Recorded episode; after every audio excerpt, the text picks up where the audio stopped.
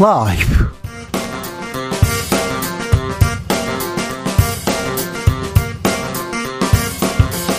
2022년 8월 4일 목요일입니다. 안녕하십니까. 주진우입니다.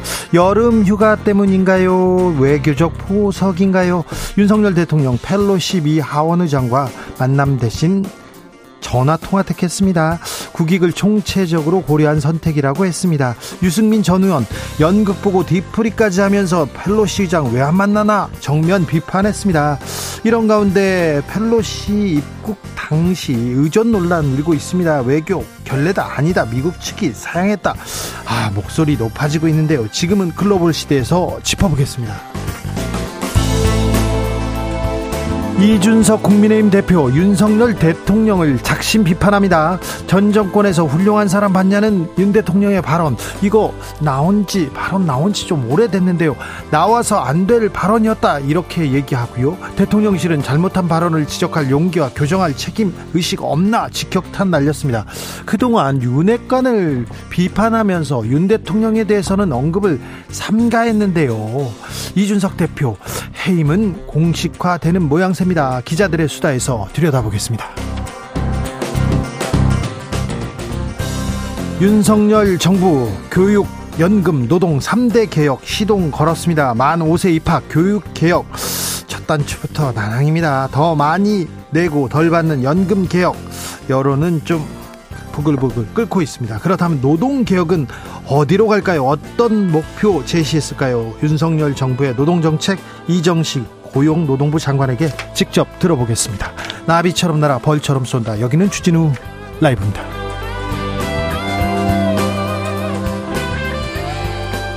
오늘도 자중차에 겸손하고 진정성 있게 여러분과 함께 하겠습니다. 목요일입니다. 어디서 주진우 라이브 함께하고 계십니까? TV를 보면요, 신문 보면요, 뉴스 쏟아집니다. 근데 뉴스 보면요, 어우, 힘들어요, 더워요, 짜증나요. 그런 분들 많습니다. 뉴스를 전하는 사람으로서 안타깝습니다.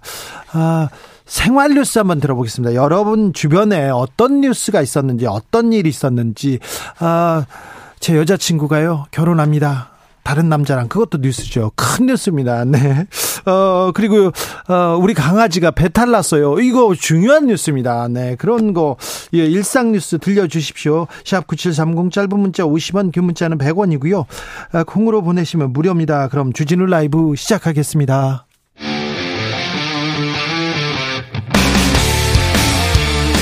탐사보도 외길 인생 20년. 주 기자가 제일 싫어하는 것은? 세상에서 비리와 부리가 사라지는 그날까지.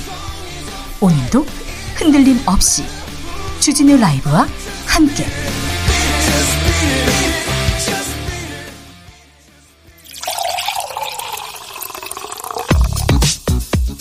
진짜 중요한 뉴스만 쭉 뽑아냈습니다. 주스 정상근 기자 어서 오세요. 네, 안녕하십니까? 낸시 펠로시 미국 하원 의장이 어제 방한했습니다. 네, 미국 의전 서열 3위 이 낸시 펠로시 미국 하원 의장이 어젯밤 전용기를 통해서 경기도 오산 미군 기지에 도착했습니다. 네. 어, 펠로시 의장은 서울 모처에 마련된 숙소에 여장을 풀었고요. 오늘 공식 방한 일정을 소화했고 어, 오늘 일본으로 갑니다. 네. 어, 미국 하원 의장의 방한은 1997년 이후 20, 25년 만인데요.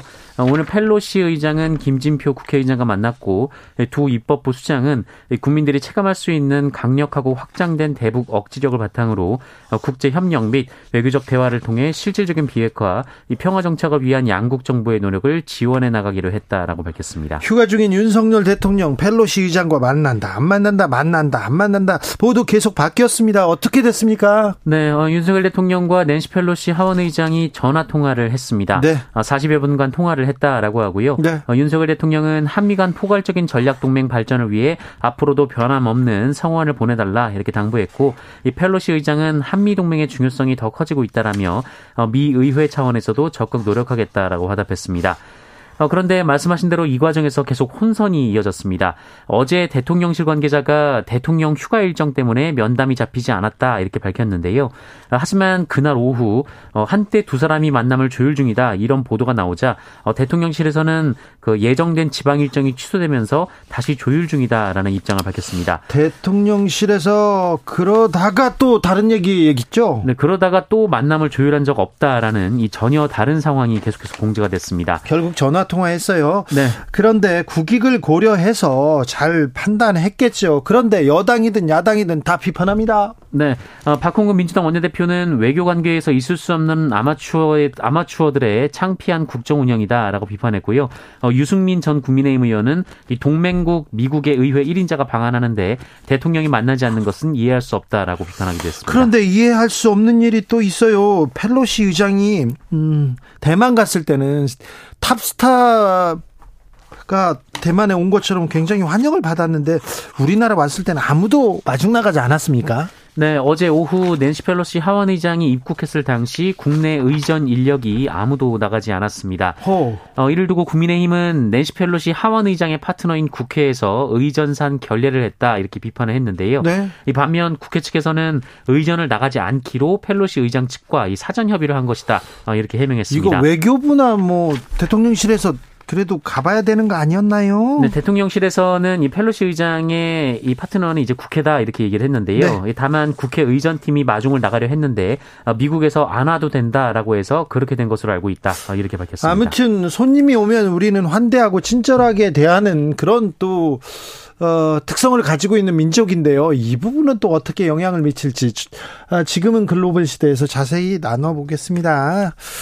어제 윤석열 대통령이 휴가 중인데 어제 아, 신임 홍보 비서관을 임명했어요. 네, 어, 윤석열 대통령실 신임 홍보기획비서관에 이기정 전 YTN 선임 기자가 어제 임명이 됐는데요. 네, 이기정 YTN 기자가 며칠 전까지는 YTN에 있다가 이렇게 가셨죠? 네, 그렇습니다. 제 언론계 선배 선배라고 해야 되나? 언론계 인사인데 저는 모르는 분이세요. 네, 전혀 모르는 사람이니까 어떤 일을 했는지 정치부장도 하고 그러셨어요. 그런데 김건희 여사하고는 좀 잘하는 것 같습니다. 네, 과거 김건희 여사와 친분이 있는 인사들과 문화예술단체 활동을 함께한 것으로 드러났습니다. 네. 어, 이기정 비서관은 YTN 국장으로 있던 지난 2021년 대한민국 장애인 국제무용제 조직위원회 조직위원으로 활동을 했는데요. 어, 이 조직위원회가 이기정 비서관을 비롯해서 14명의 위원들로 구성이 됐는데 어, 이 중에 이 김건희 여사 팬클럽 회장이었던 강신업 변호사가 있었고요. 네. 또 코바나 컨텐츠 전무인 김량영 어, 충남대 무용학과 겸임 교수가 있었습니다. 지난번에 봉화말 갔을 때 그 문제 비선 논란 이 부분 아닙니까? 네, 맞습니다. 어, 이런 정황을 근거로 이 민주당 등 야권에서는 이기정 비서관 임명에 이른바 김건희 라인이 개입한 거 아니냐라는 의혹을 제기하고 있는데요. 어, 이기정 비서관은 개인적으로 이 개인적 관심으로 장애인 무용제 조직위원으로 활동했고 강신업 변호사는 그 이전부터 원래 알고 지내던 사이고 어, 김량영 교수는 지금까지 일명씩도 없었다 이렇게 해명을 했습니다. 김건희 여사는요? 어, 다만 김건희 여사에 대해서는 35년간 기자 생활을 하면서 김건희 여사도 알고 있었고 윤석열 대통령과도 인연은 있었다라고 말했습니다. 대통령이 휴가 중인데 인사를 한 명 했습니다. 공적인 일을 한 번 했는데 홍보 비서관을 이렇게 임명했어요. 지금 음, 민생 경제 뭐 어렵다는데 지금 홍보가 홍보가 모자란다. 홍보를 못해서 그런다. 지금 뭐 잘하고 있는데 홍보 때문이다. 이렇게 생각해서 지금 이분을 이렇게 임명한 거 아닌가. 이렇게 해석할 수 있고요. 그것도 김건희 여사 쪽 사람을 또 임명했다 이런 얘기를 들을 수밖에 없는 일인데 이거 정무적으로 좀 판단을 해야 될 것 같습니다. 국민은 어떻게 보고 이 인사를 어떻게 볼지 어떻게 해석할지 언론 장악 얘기가 지난주까지 계속 나왔는데 아 이거 언론 때문에 지금 우리가 못하는 걸로 보여 지지율 떨어지는 것으로 보여 그래서 그쪽으로 지금 계속 생각하고 있는 건지 이렇게 해석될 수밖에 없는 그런 상황입니다. 아 왜 이런 인사가 됐을까요? 자세하게 저희가 분석해 보겠습니다. 아, 김건희 여사 얘기가 또 나오네요. 용산 대통령실 청사 리모델링 공정 일부를 맡았던 회사가 건진법사 재단에 돈을 냈다고요? 네, 해당 업체 이름이 히림 종합 건축 사무소인데요. 어, 이 히림이 2017년 그 연민복지재단이 설립될 때 1억 원을 낸 것으로 전해졌습니다. 1억 원이나요? 네, 연민복지재단은 건진법사 전모 씨의 스승 해우 스님이 이사로 등재돼 있습니다. 예, 예. 어, 히림은 시가총액 1229억 원의 코스닥 상장사이자 중견 기업인데요. 예. 어, 지난 4월 행정안전부가 발주한 용산청사 리모델링 공사의 설계, 감리 용역을 수의계약으로 수주한 바 있습니다. 뭐, 뭐, 대통령실 주변에선 수의계약이 있어요. 그럴 수도 있는데요. 네, 어, 그리고 이 김건희 여사가 운영했던 코바나 컨텐츠 주간 전시에 지난 2015년부터 세 차례 후원한 전력이 있습니다. 어, 대통령실은 당시 이 희림의 공사 수주 그리고 코바나 컨텐츠 후원은 상관이 없다 어, 이렇게 해명을 했었는데 여기에 건진법사까지 얽혀 들어간 상황입니다. 네. 어, 또 희림이 이 코바나 컨텐츠를 후원하던 그 시기와 연민복지재단에 돈을 준 시기도 일치하는 것으로 전해졌습니다. 대통령실에서 이 부분에 대해서는 명확히 해명하고 특단의 대책 내놓아야 될 것 같은데요. 네, 그러나 강승규 대통령실 시민사회수석은 오늘 YTN 라디오에 출연해서 건진법사가 윤석열 대통령 부부와의 친분을 과시하며 이권에 개입했다라는 의혹에 대한 질문을 받고 예. 어떤 정부든 어떤 선거에서든 나타나는 현상이라는 말을 했습니다. 어떤 정부든 어떤 선거에서든 나타나는 현상이라고요? 네, 그러면서 실질적인 문제가 어떤 것이고 그것이 어떤 결과를 가져왔는지 위험성이 있는지 등을 파악해서 그에 따라 처리가 될 것이다. 아, 이렇게 설명을 했습니다. 또한 박순애 사회부 총리 등을 경질해야 한다라는 야권의 주장에 대해 어, 야당에서 그분들을 찍었다면 어, 그분들이 야당이 싫어하는 개혁 과제를 하고 있었던 것이다라고 말하기도 했고요.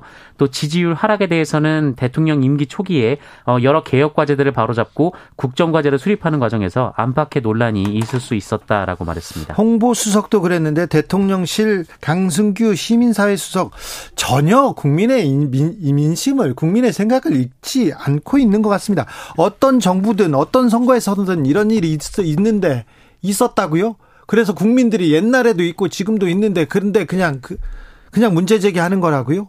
대통령실 주변에 어떠한 이권 개입도 없도록 특단의 대책을 내놓고 어, 어떤 문제도 없도록 만들겠다 이렇게 얘기하든지 건진법사 누가 뭘 대통령을 파는 행위 영부인을 아, 김건희 여사를 파는 형이 전혀 용납할 수 없게 엄벌하겠다 그런 얘기를 조금 하시면 안 될까요? 말이라도 그래야 이제 국민들이 아. 좀 뭐 발본색거나 하고는구나 그 주변에 이권 개입 막는구나 이런 얘기를 하지 어떤 정부든 어떤 선거에든 있었어요 이렇게 얘기하면 수석님 수석답지 않은 발언입니다. 네 조금 조금 문제가 있어 보여요. 좀 국민들이 걱정하고 있어요. 좀 아, 민생 경제 챙겨달라고 일해달라고 걱정하고 있는데 이런 발언 도움이 안 되는 것 같습니다. 권성동 원내대표가 비대위원장 임명에 대해서 입장을 밝혔네요. 네, 국민의힘 권성동 원내대표는 오늘 비상대책위원장 선임과 관련해서 아직 의견을 수렴하는 중이다라고 확답하지 않았습니다. 네. 아, 권성동 대행은 오늘 당내 삼선 의원 일부와 오찬을 하면서 비대위 문제를 포함해서 당내 상황에 대한 의견을 수렴했다고 합니다. 네, 알겠습니다.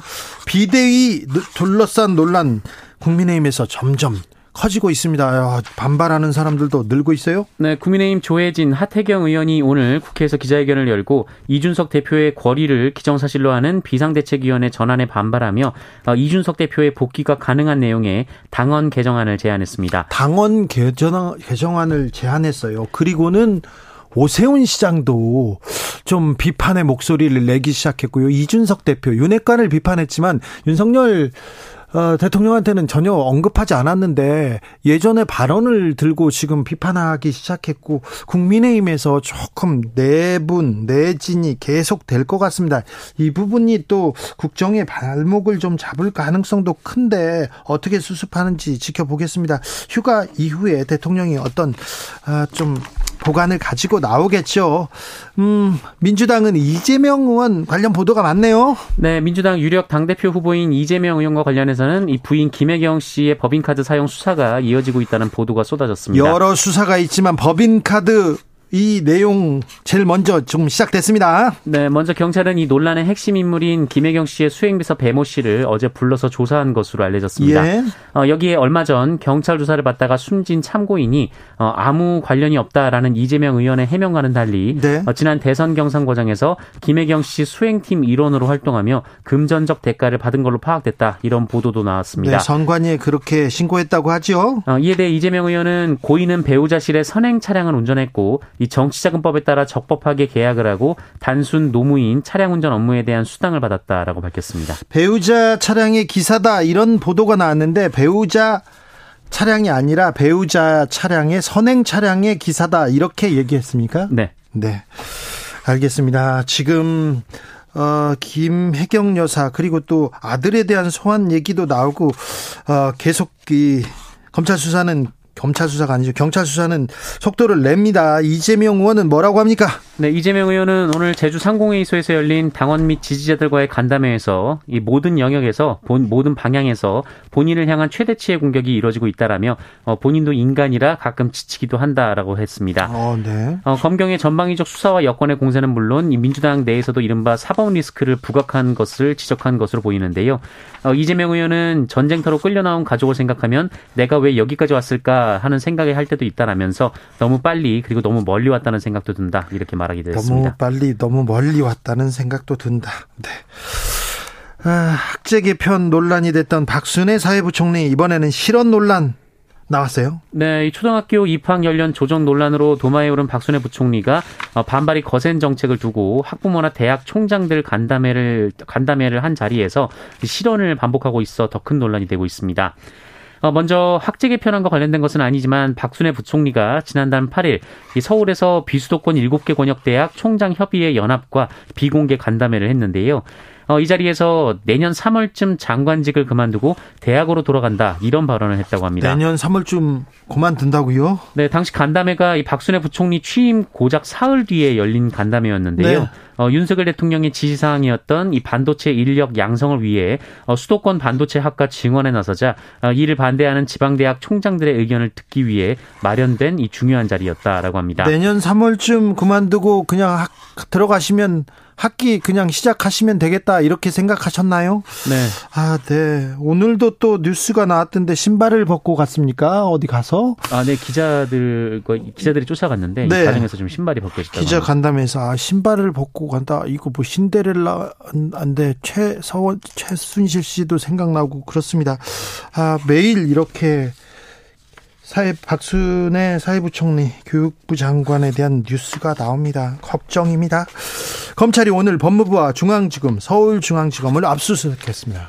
네, 윤석열 대통령이 검찰총장이던 시절 윤석열 대통령 당시 검찰총장을 이른바 찍어내기 하기 위해 감찰을 했다 이런 의혹을 받고 있는 이성윤 법무연수원 연구위원, 이 박은정 전 수원지검 성남시청장 수사 관련해서 서울중앙지검이 오늘 법무부 감찰 담당관실 그리고 중앙지검 기록관리과를 압수수색하고 있습니다. 근데 이 사안에 대해서는 검찰이 한번 수사하고 무혐의로 끝내지 않았습니까? 네, 그렇습니다. 서울중앙지검은 당시 고발 사건에 대해서 법 위반이 불명확하다며 무죄로 것으로 판단을 했는데요. 네. 어, 하지만 이 당시 고소를 고발을 했던 이 한반도 인권을 인권과 통일을 위한 변호사 모임 이 한변에서 항고를 했고요. 예. 어, 서울 고검이 이 재기 수사를 명령하면서 중앙지검이 다시 수사를 진행 중인 상황입니다. 어, 언론에서 찍어내기 수사, 찍어내기 감찰 그리고 불법 감찰이라고 이렇게 얘기하는데 음, 윤석열 그 당시 검찰총장에 대한 이 감찰 내용은 음, 행정법원에서 판단을 받았어요. 이 감찰은 정당했다는 행정법원 판단이 있었습니다. 그러니까 불법이라고 이렇게 쓰는 거는 좀 불법 감찰이라고 찍어내기 감찰 이거는 아닌 것 같고요. 누구든 감찰을 받을 수 있죠. 그런데 아무튼 처음에는 무죄로 판단했다가 이제 정권이 바뀌니까 다시 이렇게 수사가 시작됩니다. 이럴 때 찍어내기 수사한다 이렇게 얘기가 나올 수도 있는데 이게 검찰에 부담이 될 텐데 윤석열 대통령한테도 부담이 되는 수사가 될 텐데 이런 생각도 해봅니다. 코로나 상황 어떻습니까? 네, 오늘 코로나19 신규 확진자 수 10만 7,894명이었습니다. 네. 어제보다 1만 2천여 명 정도 줄었는데요. 하지만 일주일 전에 1.22배, 2주 전에 1.52배의 수준입니다. 아직도 우리는 아주 위험한 코로나의 톤 터널을 지금 지나고 가고 있습니다.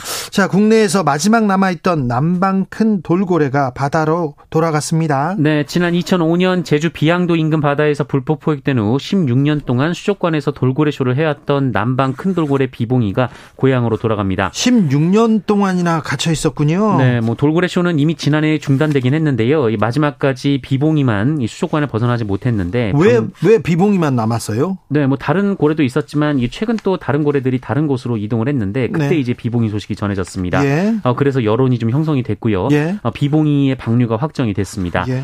어, 비봉이는 오늘 방류가 됐습니다만 바로 고향으로 가지는 않고요. 이 제주도 앞바다 가두리 훈련장에서 야생 적응 훈련을 거친 뒤 바다로 보내질 예정이라고 합니다. 다행입니다. 네. 어, 그동안 제주 바다에서 불법 포획됐다가 고향 바다로 돌아간 돌고래가 모두 7마리라고 하는데요. 네, 잘 살고 있어요? 네, 제돌이와 삼파리, 춘삼이, 태산이, 복순이는 새끼를 낳고 야생에 순조롭게 적응한 것으로 확인됐는데 다행이네요. 어, 지난 2017년 방류된 금등이 그리고 대포는 생사가 확인되지 않고 있는 상황이라고 합니다. 아이고, 금등이, 대포도 좀 건강하게 잘 있어야 되는데요.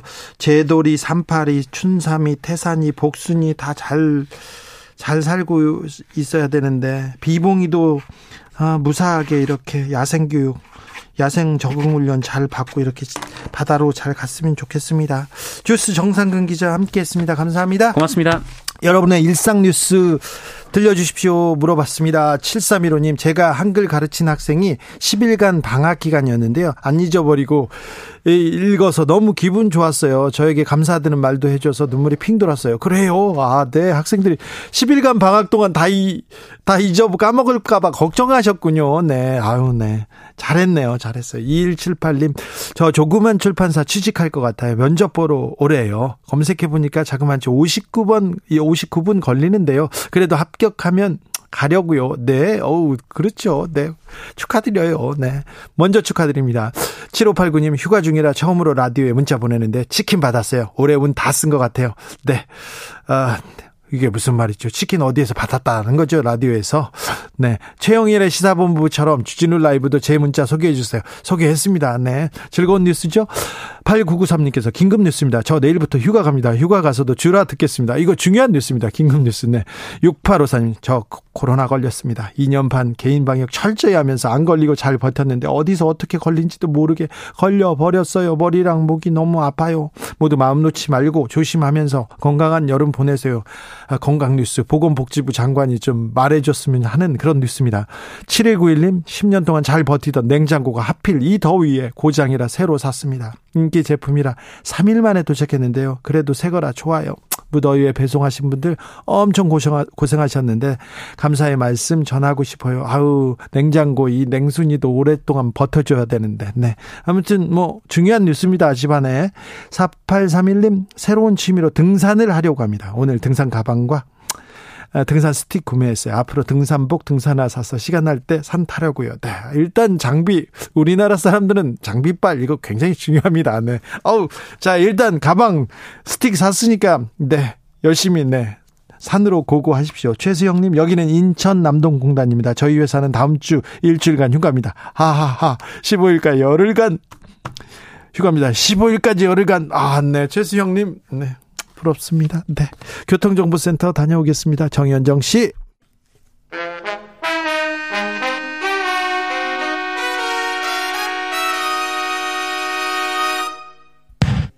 주진우 라이브 돌발 퀴즈.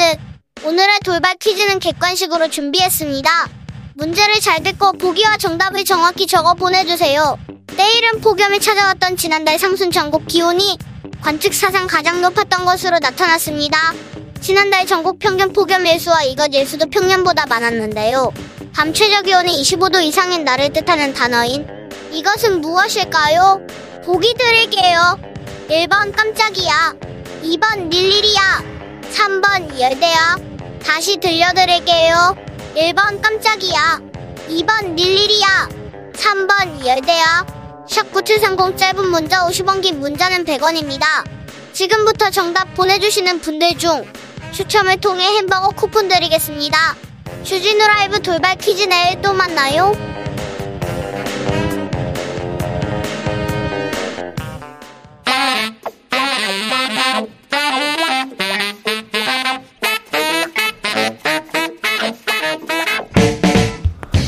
세계는 넓고 이슈는 많다. 우리의 시야를 국제적으로 넓혀 보겠습니다. 국내 뉴스, 국제 이슈 다 덤벼라. 지금은 글로벌 시대.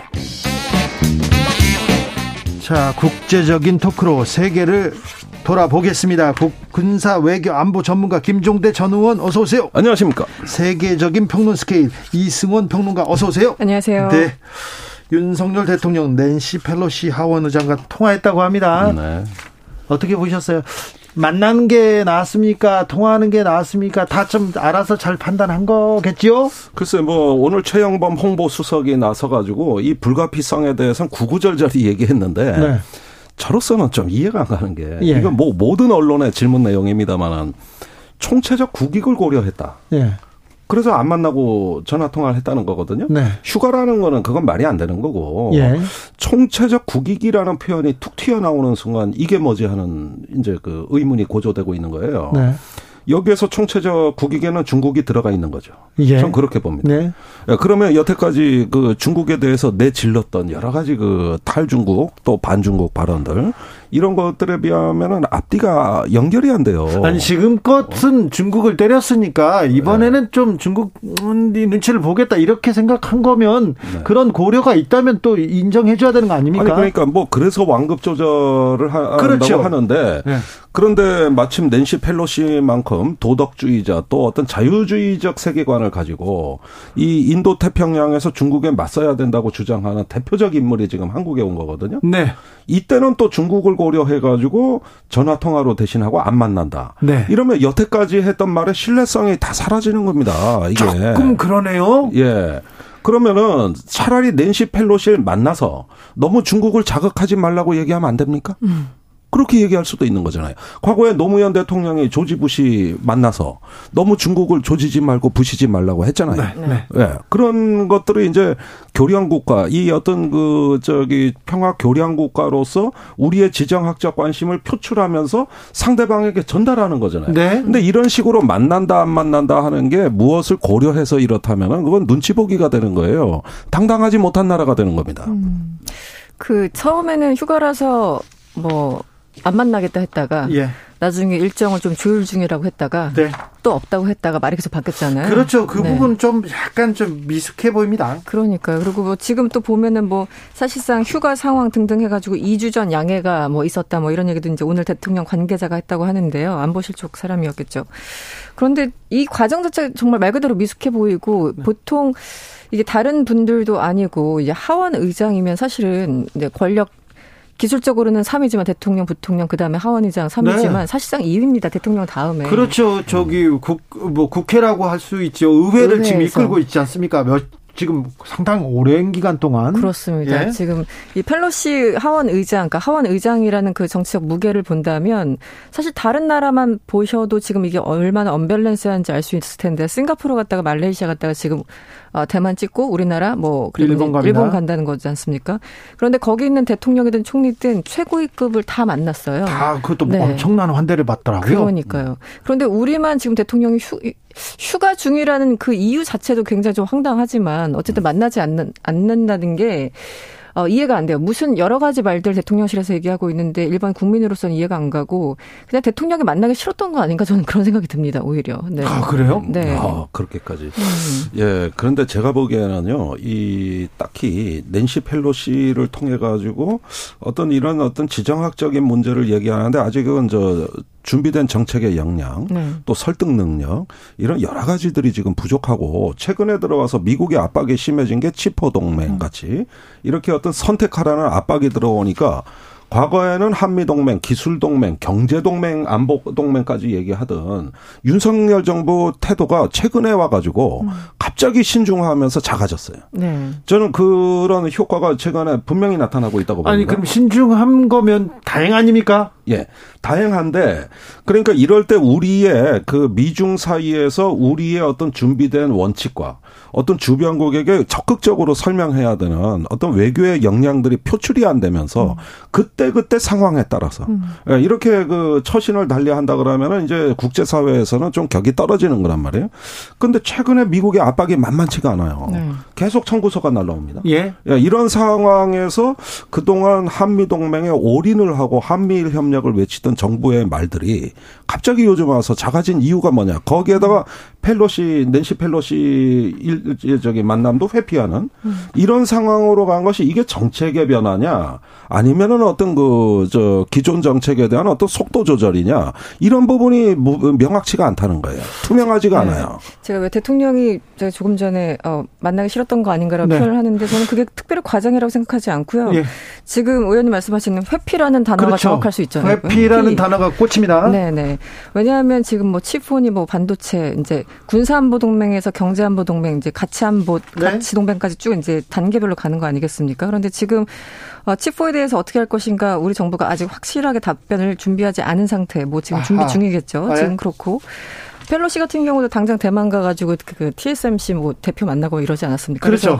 이제 경제적인 부분에 대해서 뭔가 답변을 조금 더 구체적으로 원할 수 있고 직접 만난다면 그리고 그 여러 가지 지금 중국을 또 자극하는 어떤 문제들 이런 것들을 전체를 다 한번 얘기를 또 해야 되기 때문에 워낙 또 하원 의장이 급이 높기 때문에 예. 얘기를 안 할 수는 없고 그런데 확실하게 준비된 답변은 없고 그러면은 지금 우리 정부에서 할 수 있는 게 회피밖에 더 있습니까? 네, 저는 지금 그런 상황이 아닌가 싶습니다. 네. 상당히 네. 우려되는데요. 만약에 그게 진짜라면은 오늘 이제 낸시 펠로시가 일본으로 출국해서 네. 이제 기시다 총리를 만나가지고 거기서는 오히려 어떤 그, 어, 강력한 동맹의 메시지가 나오고 중국에 그렇겠죠. 대한 견제의 메시지가 나오게 됐을 때 이 윤석열 정부는 불안해지는 거예요. 이 회피를 해가지고 우리는 skip하고 일본 가가지고 그런 모양이 이제 굉장히 강경하게 나왔을 때 이때 되면은 또 거꾸로 음. 이제부터는 우리가 초조해지기 시작하는 음. 거예요. 그러니까 이런 면에서 이 만나고 안 만나고는 지금 뭐 내가 휴가 중이다 또 중국이나 뭐 총체적 이익을 고려했다 이 문제가 아니라 이 동아시아 전체 판을 보고 안 만나면 안 만나는 네. 만나면 만나는 대로 뭔가 좀 분명한 게 나와줘야 된다는 그렇죠. 거예요. 근데 만난다 안 만난다 만난다 안 만난다 그런 일이 있었으나 그런 그런데 사람 간의 관계에도 좀 밀당이라는 게 있잖아요. 네. 우리가 지금 계속 윤석열 정부 들어서 미국 미국을 외치다가 조금 이렇게 안 만나주고 이렇게 하면 몸값이 좀 올라가지 않을까요? 네. 그랬으면 저도 아, 좋겠는데요. 그렇게 전략적으로. 네. 네. 과연 그럴지 모르겠네요. 그래요? 음. 이거는 이렇게 아, 오늘 더운데 시원시원한 패널 분들 잘 나오셨네요. 얘기합니다. 윤석열 대통령 이번에 펠로시 하원의장 일행의 방문이 한미 간 대북 억지력의 징표가 될 것이다. 이런 메시지를 내놨습니다. 네. 그러니까 억지력의 징표다. 사실은 원론적인 수준입니다. 그리고 이번 방문에 대해서 의미 부여를 한다 이러는데 역시 이 말은 만나서 했었어야 될 말이죠. 음, 아, 그래요? 예. 그리고 40분간 통화한 거를 청와대 김태효 안보실 1차장이 예. 예, 브리핑을 했는데 어 사실 보니까 현안에 대한 이야기가 아니라 어떤 동맹에 대한 어떤 큰 원칙과 방향 예. 이런 차원에서의 이야기가 주종을 이루고 있고 음. 당장의 어떤 현안 문제 해결에 대해서 어떤 민감한 주제에 대해서 대해서는 다루질 않았습니다. 음. 이게 전화 통화의 한계인 것이죠. 그렇죠. 그렇죠. 40분이면 네. 40분이면 전화 통화 이게 국가원수들 이렇게 통화하면 통역이 이렇게 거치잖아요. 음. 그래서 hello how are you 하고 날씨 어떠냐 이렇게 얘기하면 10분 넘어간답니다. 그렇죠. 그래서 전화는 좀 한계가 있죠. 네, 그런데 동시 통역이에요. 네. 네. 자, 그런데요, 이 펠로시가 대만에 오자마자 지금 동아시아에 오자마자 지금 민주주의를 막 흔들고 있어요. 대만 왔다 가니까 막 중국에서 스텔스기 띄우고 미사일 발사하고 흑폭풍이 만만치 않습니다. 예, 지금 양상을 보면은 그 대만 해협에서 중국 본토와 대만 사이의 중간 수역에다가 예. 아, 실탄 사격 훈련을 실시했습니다. 예. 아, 오후에 오늘 음. 오후에 한 거예요. 어, 이거는 금문도를 대량으로 폭격한 1950년대 이후로 처음 있는 일입니다. 음. 아이고. 70년 만에. 70년. 예, 거의 70년. 예, 처음 있는 일이고, 그 다음에 그 북쪽 수역에서 이제 그 기동 훈련이 예상돼 있고, 어, 그 다음에 그 방공식 별구역은 침범은 기본이고, 네. 이렇게 해서 대만 섬의 주변 해역에서 전부 군사 훈련을 하는 거거든요. 지금 포위하고 봉쇄하고 막 그 주변을 막 넘나들고 있다면서요. 그러니까 지금까지 중국이 대만 대만을 군사적으로 압박하는 무력 시위라고 하면 네. 방공식별구역 침범 하나밖에 없었습니다. 음, 음. 횟수가 증가했을 뿐이지 네. 그 외에는 존재하지 않아요. 그런데 지금은 그런 수준이 아니라 실탄 사격 훈련, 무력 시위 비행, 그다음에 주변 해역에 대한 봉쇄를 암시하는 이런 어떤 압박과 포위 전략으로 나가는 거를 실제 보여준다는 거죠. 그것도 하루만 보여주는 게 아니라 7일부터 12일까지 계속 한다는 거예요. 그리고 이미 그 인근의 그 민항기 그 운항이 중지가 속출하고 있습니다. 네. 지금 아시아나 대한항공 대만판 다 결항됐습니다. 그러니까요. 이거 네. 참 이거 경제에도 지금 어우, 미치는 영향이 클 것 같은데요. 그러니까 이것이 제가 보기에는 어, 그 우크라이나 전쟁 때 푸틴을 지속적으로 화나게 했잖아요. 예. 우크라이나하고 나토가 공동 군사 훈련하고, 네. 그다음에 나토 가입 시사하고, 네. 우크라이나는 핵무장 하겠다고 공언하고, 조롱하고 이러면서 계속 푸틴의 그 인내력을 시험해 왔다고요. 그런데 지금 똑같은 일이 아시아에서 벌어지고 있어요. 계속 그 시진핑의 인내력을 시험하는 듯하고 또 시진핑은 뭔가 보여주지 않으면 내가 위신이 추락한다고 보면서 막 즉각 즉각 뭔가 대응책을 내놔야 되는 이런 상황으로 다 몰려가고 있는 거거든요. 치킨 네. 게임이죠. 음. 그러니까 이런 측면에서 이번에 낸시의 방문이 초래하는 이후의 후과는 방문은 짧았으나 그 이후에 그 파장은 길다. 아, 네. 그 다음에 심각하다는 거예요. 네. 그렇죠. 그 지난 그러니까 현지 시간 1일에 토마, 토마스 프리드만이라고 왜 뉴욕 타임즈의 네. 유명한 칼럼니스트 있잖아요. 퓰리처상을 한 세 번 정도 예, 음. 수상하신 토마스 프리드 프리드만도 그렇고 이 워싱턴 포스트의 아 조시 로긴이라는 분이 있어요. 이분도 이제 외교 칼럼니스트 전문가인데 이런 거예요. 그 조시 로긴 같은 경우 제목이 이런 겁니다. 대만의 진짜 위기는 펠로시 귀국 이후부터 시작된다. 그렇죠. 이런 거예요. 네. 네. 그래서 실제 어뭐 군사 훈련 때문에 항공편 차질 뭐 지금 이미 벌어지고 있고요. 왜냐면 거의 포위하다시피 봉쇄하다시피 지금 네. 훈련을 동서남부로 다 하고 있기 때문에 그리고 즉각적으로 대만 총통부 웹사이트, 대만의 국방부 외교부, 뭐 항공편 이쪽 홈페이지나 이런 쪽이 먹통이 됐습니다. 그러니까 사이버 공격이 들어왔다라는 거죠. 이미 시작되네요. 이미 시작됐고요. 그리고 대만의 식품 회사 등등 해가지고 100여 개 기업에 대해서 대만 어, 수입 금지 이렇게 돼버린 거예요. 경제 제재도 시작됐어요. 네, 이게 비단 대만만 연락된 어, 관계된 것이 아니라 우리나라도 아까 말씀하신 것처럼 아시아나 항공 같은 거 이제 네. 결항되는 네. 그런 상황까지 갔는데 지금 논쟁이 엄청납니다. 그 토마스 프리드만 같은 경우는 낸시 펠로시에 대해서 굉장히 부정적이에요. 이번 대만 방문에 대해서 네. 한마디로 당신 하루 기분 좋으려고 전체 안보 상황을 흔들고 있냐라는 게 공통된 의견입니다. 그러니까 동아시아 네. 지금 판을 지금 흔들고 있어요. 그러니까요. 그러니까 지금 미국 같은 경우는 중간 선거를 앞두고 있어가지고 이게 공화당의 어떤 눈치가 있기 때문에 안 갈 수도 없었고 네. 또 가, 가고자 한다면 지금 중국 같은 지금 같은 어떤 그런 역풍이 부는 그런 상황이 되고 그래서 어, 백악관 같은 경우도 굉장히 딜레마 상황이었는데 한마디로 펠로시를 말리지 못한 것 같아요. 제가 예. 보기에는 예. 왜냐하면 바이든 대통령이 며칠 전이었죠. 하지 말라 그랬죠. 네네 군의 판단으로는 지금은 적절한 타이밍이 아니라고 얘기를 하고 있다라고 하면서 사실상 가지 말라고 했는데 펠로시가 또 어떤 분입니까? 네. 바로 가버렸잖아요. 네. 그래서 그런데다가 지난 28일 시진핑하고 이 바이든하고 두 시간 이상 통화를 했는데 네. 그때 워낙 세게 이제 시진핑이 대만에 대해서 얘기를 했, 했지 않습니까? 네. 불에 타버린다 이런 네. 표현을 썼기 때문에 그 전화 이후로 더더욱 펠로시가 안 가면 안 되는 그런 딜레마 상황에 이제 처해 있다. 근데 이 칼럼니스트들은 그 상황에 대해서 다 인지를 하면서도 그럼에도 불구하고 펠로시가 대만에 가는 거는 굉장히 잘못된 전략이었다라고 일관되게 얘기를 하고 있거든요. 네. 네 그래서 지금 논란이 계속 되고 있는 것 같습니다. 동아시아에 네. 이렇게 긴장이 고조되면 우리 같은 상황은 조금 영향을 많이 받잖아요. 지금 많이 받게 돼 있습니다. 당장 8월에 한미 연합 군사 훈련이 예정돼 있고 네. 북한의 반발이 저는 유례 없이 세다고 봐요. 음. 이제 중국하고 자기들도 전술 협동 훈련을 제안한다 그러는데 이것도 처음 보는 일이고 그다음에 에스퍼 전 국방장관 트럼프 때 국방장관이죠. 음. 7월에 미국의 소리 방송에서 뭐라 그랬습니까? 대만 해협 위기에 한국과 일본은 연루될 수밖에 없다. 네. 예. 주일미군과 주한미군이 동원될 것이고 그렇죠. 한국과 일본은 참전을 하든지 경제 지원을 하든지 뭐든 하게 돼 있다. 이렇게 못을 박아버렸어요. 음. 그러니까 지금 이 동아시아의 분쟁의 양상을 보면은 하나의 열점에서 네. 어떤 충돌이 발생하면은 인근으로 도미노처럼 확산되는 구조로 이미 나가고 있는 상황인데 때마침 8월에 우리 한미연합 군사훈련 네. 이런 부분들까지 계속 이어진다고 보게 되면은 이제 주한미군에 대해서도 중국이 보는 눈이 달라질 수가 있어요. 음. 자 이런 가능성에서 우리 주변 정세가 매우 불확실성이 고조가 되면 안보 비용이 증가하는 거거든요. 이런 면에서 이 중국을 우리 안보 자산으로 그동안 활용해왔던 네. 어, 이제까지의 과정이 여기서 종말을 고하고 네. 다시 이 중국이 자산이 아니라 이제는 위협이 되고 짐이 되는 상황에 됐을 때 이 무지막지한 안보 비용 증가 우리는 어떻게 감당할 것인가? 일본은, 이 문제가 들어오는 거예요. 일본은 이 상황에서 군비 확산하겠다고 지금 막 무기 사기 시작했어요. 우리도 어떻게 해야 되는지 아이고 어렵습니다.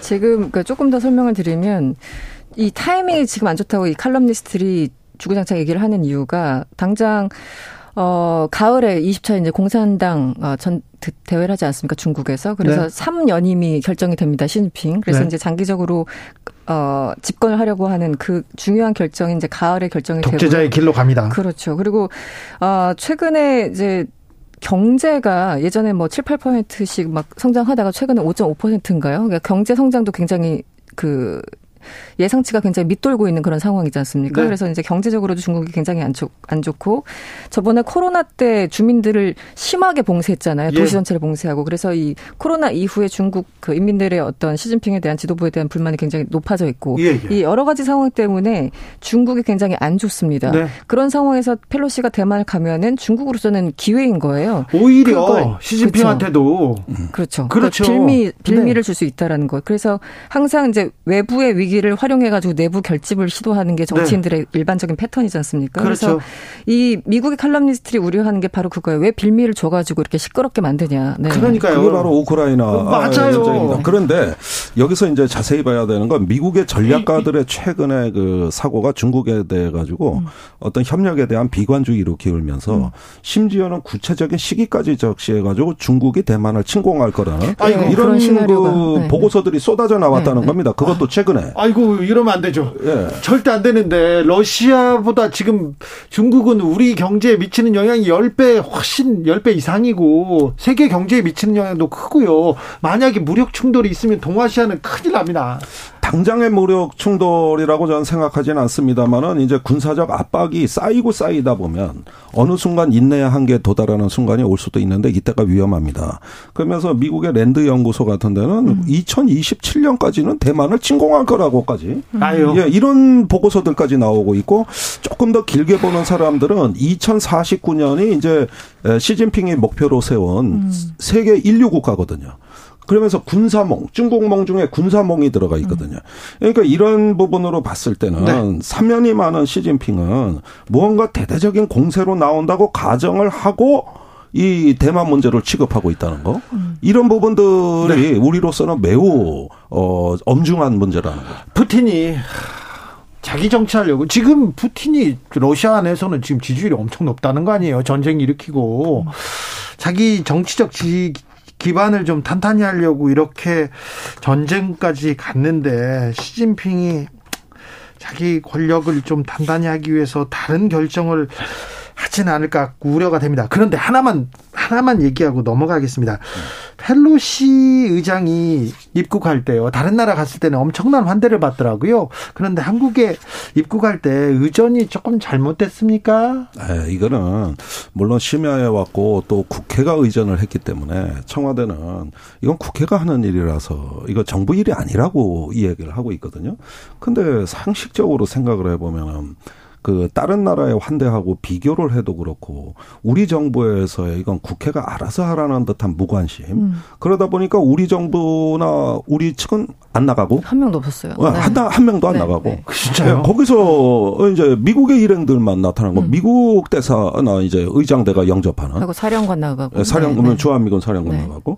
자, 이 모양은 우리가 보기에는 이거는 뭔가 이 우리 국가의 격 그다음에 외교적인 관례 음. 이런 것들에 있어 가지고 전부 지금 저 어, 바람직스럽지 네. 않고 부적절한 모습이 비춰졌다. 네. 이게 굉장히 심각한 문제입니다. 사실은 이거. 저 제가 초등학교 때 뉴스를 보면요, 꼭 이게 미 국무부 동아시아 태평양 차관보가 음. 왔다고 이렇게 뉴스에 나오고 대통령을 만나고 막 그런데 저 사람이 그렇게 중요한 사람인가 항상 그런 기억이 있었어요. 근데 이번에는 그냥 휙 지나가는 것 같습니다. 저 물어보고 싶은 게 두분 오셔가지고 제가 물어보고 싶은 게 많은데 저 있잖아요. 알카에다 수계. 네. 아, 알카에다 수계 이 제, 드론으로 펑 제거했지 않습니까? 맷데이면 영화 같습니다. 이거 이 부분은 어떻게 보셔야 됩니까? 아프가니스탄에서 또 이 벌어진 일 아닙니까? 예, 카불 인근입니다. 카불 시내예요. 음. 네. 예, 거기에 이제 그동안에 미국이 추적하던 어 그 알카에다의 사실상 지금의 지도자라고 할 수 있죠. 그 알 자와 자와히리. 네. 그런데 이 뉴스를 가만히 보면은 지금 대 대부분 나오는 뉴스들이 그 드론에 실려 있는 R9X라고 하는 헬파이어 미사일, 칼날이 여섯 개 나오는 미사일로 음. 큰 폭발을 일으키지 않고 정밀하게 발코니에 있는 어그 타겟을 예, 네, 네. 타겟을 저, 어, 제거했다. 네네네. 네, 네. 이 얘기인데 지금 이 뉴스의 이면에는 어떤 무기로 살해했는가가 아니라 그 무기가 가능하게 하는 시스템이 뭐냐라는 음. 얘기가 빠져 있어요. 음. 제가 보기엔 우선 안면 인식 기술로 해 가지고 그 인물의 어떤 그 신원을 파악하고 에셜론이라는 위성을 통해 가지고 음. 특수 정보, 음. 즉 감청을 해 가지고 그 위치를 요즘은 위성이 찾아내면서 음. 이 명령을 미국 본토에서 직접 내리는 네. 예, 이런 형태의 특수 작전입니다. 이게 벌써 처음 나온 것. 것도 아니고 얼마 전에 작년인가요? 그 솔레인이 이란군 네, 네, 네. 총사령관을 이라크에서 사살했던 음. 근데 똑같은 양식이고 벌써 세 번째입니다. 그러니까 이런 식의 어떤 그 테러와의 전쟁 이런 것들을 통해 가지고 미국의 거대한 시스템이 움직이고 있다. 음. 어, 또 이것은 알카에다의 전쟁은 아직 끝나지 않았다.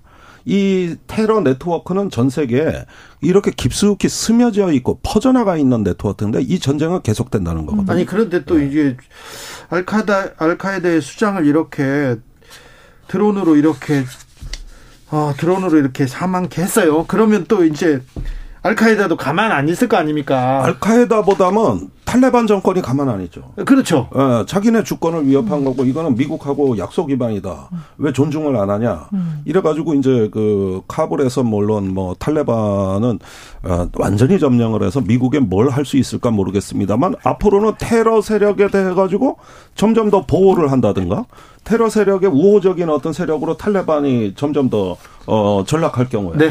이러면 미국의 또 안보 부담이 커진다는 것이죠. 알겠습니다. 자, 그리고 북한 핵은 이거 괜찮을까요? 북한 핵 관련해서도 지금 뭐 회의도 있고 그런데 음. 걱정입니다. 여기까지 갈까봐. 음, NPT 말씀. 지금 네. 이제 뉴욕에서 지난 1일부터 제 10차 그 MPT 평가회가 열리는데 꽤 이제 며칠 동안 진행이 됩니다. 그래서 각국이 나와서 각국의 입장을 지금 얘기하고 있어요. 네. 그래서 아무튼 이번에 이제 MPT 같은 경우는 이렇게 핵 확산 뭐 이런 핵 군축 이런 거에 대해서 기본적으로 논의하는 자리이기 때문에 러시아의 우크라이나 침공이 가장 주된 이슈였긴 했었고 예. 역시 북핵 문제가 들어갔습니다. 네. 여기에 대해서. 그런데 지금 이제 MPT라는 게 세 개의 축이 있는데 핵을 갖고 있는 나라들은 군축을 하고 핵을 줄여 나가고 핵이 없는 나라들은 또그 핵무기를 가지런 생각 자체를 이제 그 하지 말자라는 게 기본적인 원칙이잖아요. 그리고 원자력 에너지 같은 경우는 기본적으로 평화롭게 활용하자. 이 세 가지가 기본적으로 NPT를 관통하는 세 가지 원칙입니다. 그런데 지금 이 세 가지 원칙이 다 무너지고 있다는 게 이번에 만난 사람들의 공통된 의견이었어요. 예. 그래서 지금 당장 러시아가 그 우크라이나에 있는 그 원전 이름이 뭐였죠? 자포리자? 네, 네 자포리자 원전. 네, 자포리자 네. 원전을 공격을 했고 실제 예. 그것을 하나의 군사 그 시설화하고 있지 않습니까? 점령했지 않습니까? 네, 네. 근데 거기서 이제 원자력 이게 밖으로 새어 나오면은 본인들도 그렇고 우크라이나 사람들도 그렇고 완전히 같이 죽는 건데 그거에 대해서 별로 신경을 안 쓰고 있어요. 푸틴 같은 경우는. 그래서 이 원전을 실제 공격하고 그것을 오히려 무기로 활용하는 그런 상황들이 벌어지고 있고 그리고 지금 이 미국이나 러시아나 또 북한도 마찬가지였고 핵을 사용할 수 있는 전제 조건을 훨씬 더 좀 완화시키고 있지 않습니까? 그전에는 더 방어용 억지력 억지력을 그 강조했다면 지금은 근본 이익을 침탈하면 우리는 핵을 쓸 수 있다 이런 얘기를 다 세 나라가 다 하고 있어요. 러시아도 마찬가지고 미국도 북, 마찬가지고. 북한도 막 얘기하잖아요. 북한도 이제 전쟁의 문턱을 낮춰버리고 있습니다. 그렇죠. 아이고 그러니까 이러면 안 되죠. 이 두 가지가 핵심적으로 이번에 NPT 때 얘기가 됐는데 사실은 문제는 그래서 결론이 뭔데? 음. 어, 무엇을 어떻게 할 건데 이게 네. 답이 없다는 겁니다. 자, 네. 이게 지금 어떤 핵에 관한 무정부 상태로 가고 그렇죠. 네, 네. 지금 이게 문제인데 최근에 또 미국의 전략가들 사이에서 나오는 이야기는 이겁니다. 세계의 군비 통제 모델은 과거에 미국과 소련이 체결한 거예요. 예. 전략무기 감축 협정, 전략무기 제한 협정, 네. ABM 조약이라고 하는 미사일 그 방어 체계 금지, 네. 요격 체계 반대 협정, INF 중거리 미사일 금지 협정, 전부 미국과 당시 러시아가 맺은 건데 이 규범의 기반 체계가 다 흔들리고 있는 거예요. 지금요. 그리고 중국은 빠져 있어요. 예. 그러니까 이 차라리 이번 아프가니스탄 또 우크라이나 전쟁을 보면서 이제는 미국, 러시아, 중국까지 포함한 새로운 국제의 어떤 규범 체계를 세우지 않으면 위험해진다. 네. 이렇게 해가지고 이걸 전부 갈아엎어야 된다는 얘기가 나오고 있는 거거든요. 지금 NPT에다가 그동안의 세계 전략적 안정을 도모해 왔던 이런 어떤 규범 체계 중에 지금 남아 있는 게 뭐가 있습니까? 그렇죠. 다 깨지고 있어요. 중거리 미사일도 뭐 네. 지금 그러니까 이거는 네. 새로운 핵시대 일본의 방위사 어, 연구소에서 일부 학자들이 얘기하는 네.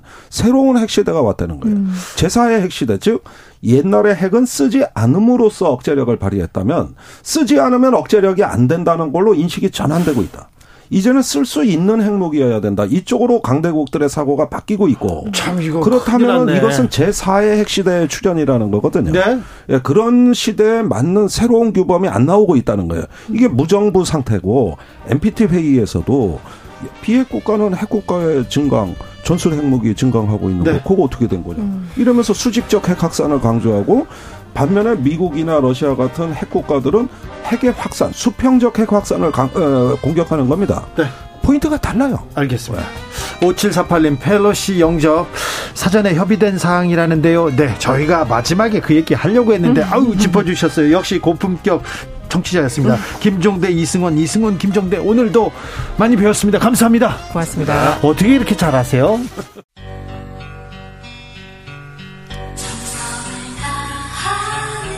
정성을 다하는 국민의 방송. KBS 주진우 라이브. 그냥 그렇다고요.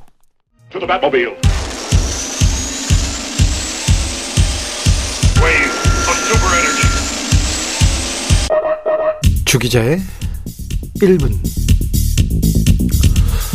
국정원 간부들이 삼성에 정보 보고하던 시절이 있었습니다. 부장판사가 삼성에 인사청탁을 하던 시절이 있었습니다.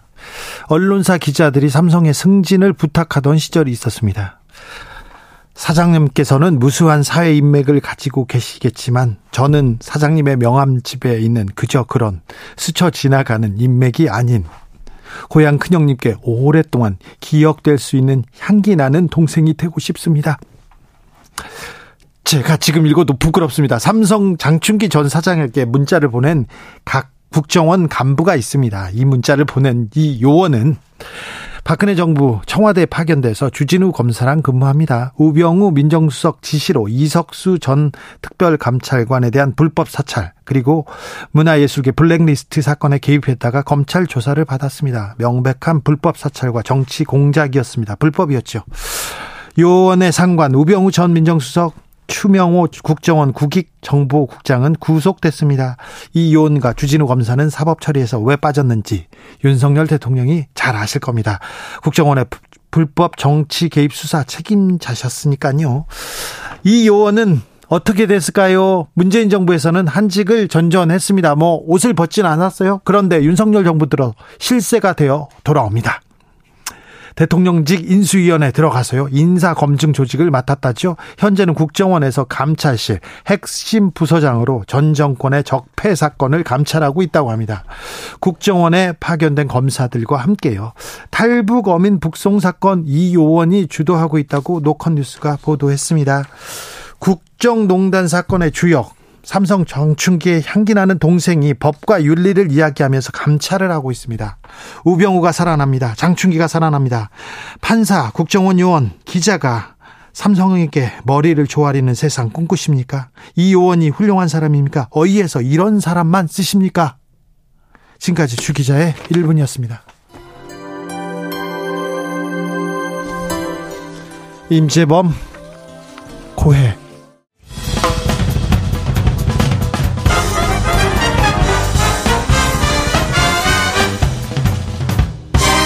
훅 인터뷰. 모두를 위한 모두를 향한 모두의 궁금증 훅 인터뷰. 윤석열 정부의 3대 개혁. 교육, 연금, 노동개혁 꼽히고 있습니다. 오늘은 노동개혁에 대해서 짚어보도록 하겠습니다. 이정식 고용노동부 장관 연결합니다. 장관님 안녕하세요. 예, 안녕하십니까. 더운데 고생이 많으십니다. 아이, 뭐. 네. 국민들이 고생하시죠. 네. 어, 휴가는 다녀오셨어요? 어, 하루 다녀왔습니다. 하루요? 아이고, 좀 예. 쉬면서 하셔야 되는데, 요즘은 어떤 일로 바쁘십니까?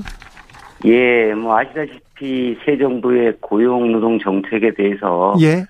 국민들의 기대에 부응하고, 국민들께서 체감할 수 있도록 최선을 다하고 있습니다. 예, 예. 아시다시피 지난달까지는 국민적 관심사였던 대우조선 해양 그렇죠. 협력업체 네. 그 노사협상 지원에 총력을 집중을 했는데 네. 다행히 파국은 맞고 평화적으로 타결됐습니다. 네네. 네. 현재는 조선업 원화청 이중구조 개선 같은 그 후속 과제에 대해서 관계부처와 해결 방안을 지금 논의 중이고요. 이 부분에 대해서는 조금 조금 해결책을 좀 내주셨으면 좋겠어요. 예, 15년 된 숙련 용접공인데 하청에서 일하면 월 200만 원, 원청은 600만 원. 이 임금 차별 어떻게 해야 될지 참 고민이 많습니다.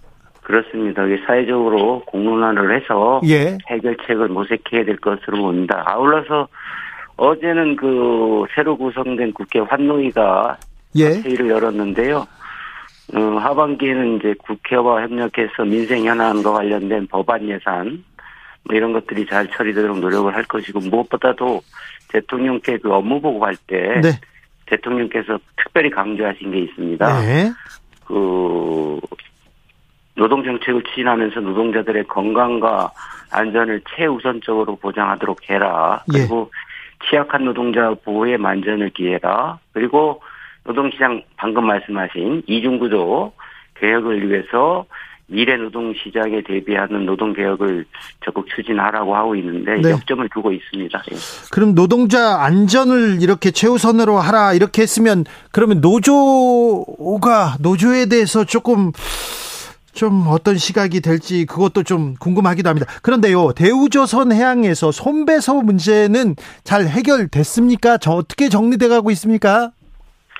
지금 뭐 후속적인 논의를 하고 있는 것으로 알고 있습니다. 네. 그런데 그것은 일단은 그 당사자 간들의 문제이기 때문에 저희들이 알기로는 상황은 좀 점검을 하고 있는데 그, 그 과거의 역사를 보면 예. 불, 우리나라가 뭐 아예로 기본 협약도 비준했고 예. 그리고 합법적인 노동 쟁의, 정당한 쟁의 행위는 민사상, 형사상 책임이 면제가 되거든요. 그렇죠. 그런데 과거에 이제 뭐 여러 가지 이유로 인해서 정당한 쟁의 행위를 벗어난 불법 쟁의 행위를 통해서 손배 가압류가 남발이 되고 그 과정에서 극단적인 선택을 하는 경우들이 왕왕 있었는데. 어, 그렇죠. 이런 일들이 이제 되풀이돼서는 안 된다는 게 정부의 확고한 방침이고요. 예. 다만 다만 이제 이번에 평화적으로 타결됐기 때문에 예. 우리나라 이 법원의 판례 등을 보면 네. 뭐 법에도 눈물이 있다고 하는데 그 법과 상식에 따라서 원만하게 해결되지 않겠나 기대를 하고 있습니다. 그러니까요. 손배 문제가 노동자들한테 가장 큰 위협이 되기도 했었는데 예. 네, 손배 가압류 문제 이 법원에서 항상 이렇게 사용자 사장님 편만 들어준다 이런 판결이 많이 나와서 걱정했는데 이번에는 이번 노동자들 눈물을 좀 닦아줘야 될 텐데요. 그 방법을 뭐 사회적으로 공론화해서 아마 찾아봐야 될 걸로 그리고 어제 국회에서도 그런 의원님들의 문제 제기가 많이 있었습니다. 예 예. 자 이 문제는 뭐 장관님이 좀 신경 써주십시오. 예, 알겠습니다. 네. 하이트 진로 농성 조합원들 오늘 강으로 투신했다는데 이건 어떤 사건입니까? 이건 현안 제가 잠깐 물어봐도 될까요? 하이트 진로 투신을 하셨다고요? 예. 강으로 이렇게 뛰어내렸답니다. 뭐 목숨에는 지장은 없고. 아, 그게 그동안에 아, 목숨에는 지장이 없고 구조가 됐다고 들었는데 네. 그동안에 제가 파악하기로는 하이트 진로의 그 화물 연대 네네. 조합원들이 그 화물 운송료 문제가 계속 예. 쟁점으로 남아서 예. 갈등이 지속된 걸로 알고 있는데 아마 그게 해결이 잘 안 돼서 그렇지 않나 싶은데. 네, 알겠습니다. 제가 파악을 네. 해보겠습니다. 제가 현안을 그냥 급히 물어봐서 죄송합니다. 아, 예. 네. 아니, 아닙니다. 예. 어, 장관님, 어, 네. 정부가 노조 파업 때 기업에 대체 인력을 투입할 수 있도록 대체 근로 허용 범위를 좀 확대한다 보도가 있는데 이거 사실입니까? 전혀 사실이 아닙니다. 아, 그렇습니까? 그, 네, 그렇습니다. 그래서 정부가 지금 가장 우선적으로 보고 있는 게 근로시간 제도와 임금 체계입니다. 이것은 네. 그 모든 사람들하고 관련돼 있고 노동시장 노사안에서 가장 핵심적인 쟁점이면서 예. 가장 시급하게 해결을 요구하고 있기 때문에 저희들이 전문가들로 구성된 그 연구회를 꾸린 거거든요. 예. 그런데 그거 외에도 이번에 대우조선 사태에서 드러난 것처럼 다단계 하도급 문제, 5인 미만 그 근로기준법 적용 문제 등 공론화를 통해서 예. 그 해결해야 될 제도 개선 과제들이 산적해 있습니다. 이런 예. 그런 과제들은 경사노예라고 노사정 대화기구 있지 않습니까? 예. 그게 구성되는 데는 이제 거기서 추가적인 과제를 발굴해서 논의할 겁니다. 네. 그래서 아시다시피 뭐 무신이면 분립이라고 신뢰가 없으면 아무것도 안 된다고 하는데 그렇죠. 이런 근거 없는 추측성 보도를 통해서 네. 노사정 간의 신뢰를 깨고 네. 제도 개선 과제의 원활한 추진을 막는 것은 대단히 유감스럽게 생각합니다. 알겠습니다. 그 장관님 목소리로 그렇게 얘기하니까 좀 잘 이게 정리될 것 같습니다. 예, 그또 이그 요것도 궁금한데요. 윤석열 예. 정부가 추진하는 노동 개혁의 목표, 노동 개혁은 뭡니까? 그러니까 한마디로 말씀드리면 지속 가능한 예. 노노, 노사 모두가 상생할 수 있는 그런 노동시장을 만들자는 건데요. 네. 좀 풀어서 말씀드리면 우리 경제가 재도약을 하고 미래 세대가 잘 사는 사회를 준비하자. 지금 선진국들도 예. 뭐 빛의 속도로 환경이 변하고 있지 않습니까? 예. 그래서 프랑스, 일본, 독일의 하르츠 계획 등등 해서 모든 나라들이 앞다투어서 미래를 위한 노동시장 계획을 하고 있고 우리나라도 예외는 아닙니다. 네. 잘 아시지만 우리나라의 그 근로기준법은 네. 일명 공장법이라고 그래서 산업화 시대에 만들어진 70년 전에 만들어진 법입니다. 예. 여기 이러한 그, 그 공장법으로는 지금 뭐 4차 산업 시대, 디지털 혁명, 탈탄소, 뭐 고용 형태가 유연화되고 이런 상황에 전혀 맞지 않습니다. 맞지 않는 옷은 부담스럽고 걸림돌이 되기 때문에 네. 이번에 시장 개혁의 목표는 경직적인 제도와 관행을 global standard에 맞게 바꾸자는 거죠. 그걸 예. 통해서 이중 구조, 양극화 이런 구조적인 문제를 해결하고 네. 4차 산업혁명이나 고령화 등 미래 전환에 선제적으로 대비하려고 하는 겁니다. 알겠습니다. 잘, 잘 들었습니다. 장관님 목소리 들으니까 제가 좀 든든한데요. 요, 그, 우려하는 사람들이 있어요. 주 예. 52시간제 폐지되는 거 아닌가, 장시간 노동으로 이어질 것을 우려하는 사람들 좀 있습니다.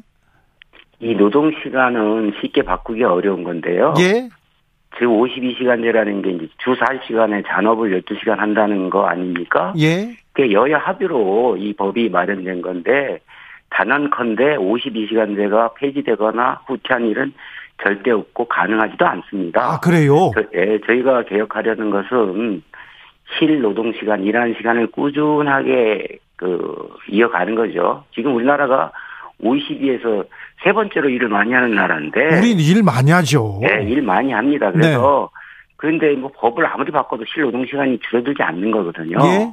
그래서 실 노동 시간을 꾸준히 단축하기 위해서 52시간 틀 내에서 네. 노사의 자율적인 선택권을 확대해서 노동 환경 변화에 노사가 능동적이고 탄력적으로 대응할 수 있도록 하는데 이럴 경우에도 반드시 노사 합의가 전제가 되고 그리고 노동자의 건강권이 보장돼서 11시간 연속 쉴 수 있도록 하고 예. 그렇게 함으로써 기업은 경쟁력을 키우고 노동자들은 시간 주권을 확보할 수 있도록 하자는 겁니다. 주 120시간 노동할 수도 있다. 불, 불가능합니다. 불, 불가능합니까? 노, 왜, 성... 네. 왜 불가능하냐면요. 네. 그 우리는 4시간에 30분 네. 휴식 시간을 두게 돼 있잖아요. 네. 점심시간 1시간 같은 거. 그 다음에 연속 11시간을 또 그 휴식을 줍니다. 네. 그리고 주 1일을 유급으로 보장합니다. 예. 이렇게 되면 그 max max 아주 무리하게 가정을 한다 그래도 네. 69시간 정도가 되는데 예. 이게 이제 그렇게 이론적으로는 그렇게 되는데 뭐 120시간 뭐 92시간 이건 전혀 불가능합니다. 알겠습니다. 네. 첨단 산업은 노동 시간 더 자유롭게 해야 된다 그런 얘기도 있었는데요. 예, 예. 그렇게 생각하십니까? 그렇, 죠 첨단 산업은 아니 지금 현재 우리가 계획을 하는데 이게 이제 대단히 경직적이고 현재 노동시장 산업 구조에 이게 안 맞는 거거든요. 예. 그러니까 노동 이동도 빈번하고 그런데 무엇보다 중요한 건 지금 경제활동 인구의 45% 정도가 MZ 세대입니다. 예. 네, MZ 세대들은 지금 이렇게 뭐 공정성에 대한 이런 그 민감도가 굉장히 크고요. 예, 예. 그 다음에 이분들이 일하는 데가 주로 첨단 이런 쪽인데, 예. 그 일할 때 열심히 일하고 쉴 때 푹 쉬자, 몰아서 쉬자 뭐 이런 욕구도 있거든요. 예. 네, 네. 그런 얘기시군요. 네. 예, 예. 어, 산재 예방을 위해서도 노력하고 계신 거 알고 있습니다. 근데요, 예. 기업들이 영국처럼요, 산재 예. 사망을 처벌, 처벌받을까 두려워하고 그래야 되는 거 아닙니까? 그렇습니다. 음. 그래서 이래저래 뭐, 그 대책을 세워봤지만 네. 산재 공화국이라는 오명이 있을 정도로. 그렇죠. 이게 산재가 줄어들지 않으니까 중대재해 처벌법이 만들어진 거거든요. 네. 그 초기에는 저희가 한 6월 말까지는 좀 줄어드는 추세였는데 7월 달에는 갑자기 좀 늘었습니다. 예. 그래서 이게 뭐냐 봤더니 이제 이게 원래는 기업을 처벌하겠다는 취지는 아니고요. 예. 그 사람이 죽거나 다친 다음에 보상해주고 처벌해봐야 무슨 의미가 있겠습니까? 그렇죠. 예방해야죠. 안 예. 다치고 예. 건강하게 존중받으면서 일하는 게 중요하지 않겠습니까? 네. 그래서 예방을 잘 하도록 그 안전보건 그 관리 체계를 확보하다 그런 의무를 부과한 건데 예. 일부 이제 오해하고 있는 것 같은데 요새 뭐 아시다시피 ESG 경영이니 네. 그래서 이제 노동권, 인권 거기서 제일 중요한 게 이제 산재가 발생하지 않는 거잖아요. 네. 그다음에 아이로에서도 노동자들의 안전과 건강에 관한 협약이 기본권으로 격상이 됐습니다. 예. 이런 상황에서 기업주들은 기업하는 분들은 노동자의 건강과 안전을 경영의 최우선 목표로 그 두겠다고 하는 그런 의식 사고의 전환이 굉장히 중요하다 이렇게 봅니다. 네. 아, 네, 알겠습니다. 뭐, 좀, 맞는 말씀입니다. 그런데 최근에 경제 형벌을 좀 최소화해야 된다. 징역형도 좀 네. 과태료로 좀 전환시켜준다. 이러면서 기업가들한테는 좀 혜택을 주는 듯한 이런 내용들이 노동부는 아니고요. 네. 네. 다른 부서에서 나옵니다. 그런 이제 논의들이 있는데 그것을 네. 꼭 그 기업주들한테 혜택을 준다라고만 볼 수 없는 게 예? 이게 무엇이 법의 실효성을 네. 강화시킬 거냐, 높일 예. 거냐. 그러니까 지금 현재 이런 현상도 있다고 저희가 보고를 받고 있는데 네. CEO가 처벌받는다 그러니까 CEO가 처벌 안 되도록 하기 위해서 서류라든가 모든 것들을 다 준비하는 정작 그 그런 의식 전환을 토대로 해서 꼼꼼히 산업 현장을 챙겨서 사고가 발생하지 않도록 해야 되는데 네.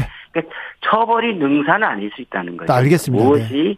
효과적으로 법의 취지를 살리면서 법의 실성을 높이겠냐 예. 이런 측면에서 봐야 된다고 봅니다. 알겠습니다. 네. 장관님 어, 질문지대로 질문에 있는 거는 하나도 안 하고 제가 즉흥적으로 질문해서 죄송합니다. 그런데 다다 아, 다 대답을 잘해주고 있어가지고 몇 개 또 돌발 질문 더 하겠습니다. 예. 네, 장관님 싸이라는 가수의 흠뻑쇼가 있었어요. 그 콘서트 예. 이후에 무대를 예. 철거하던 외국인이 추락해서 숨지는 일이 있었습니다. 이거 중대재해법 검토 대상입니까? 예, 예, 저희가 지금 검토하고 있습니다. 검... 이게 이제 중대법이 50인 이상 사업장과 건설 공사액 50억 이상인데 네.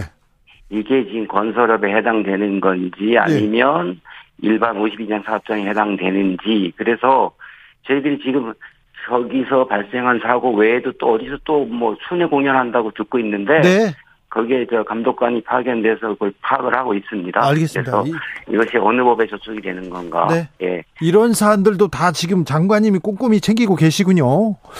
다 어. 챙겨야 되는데 부족한 게 많습니다. 엄진용님께서 노동개혁, 직종 간 임금 격차 줄일 수 있도록 해야지요. 인구 증대 대책과 직결되는 중요한 사안입니다. 이렇게 얘기하는데 노동시장 개혁 그리고 임금 체제 개편 이렇게 다 같이 아울러서 방안을 준비 중이시죠?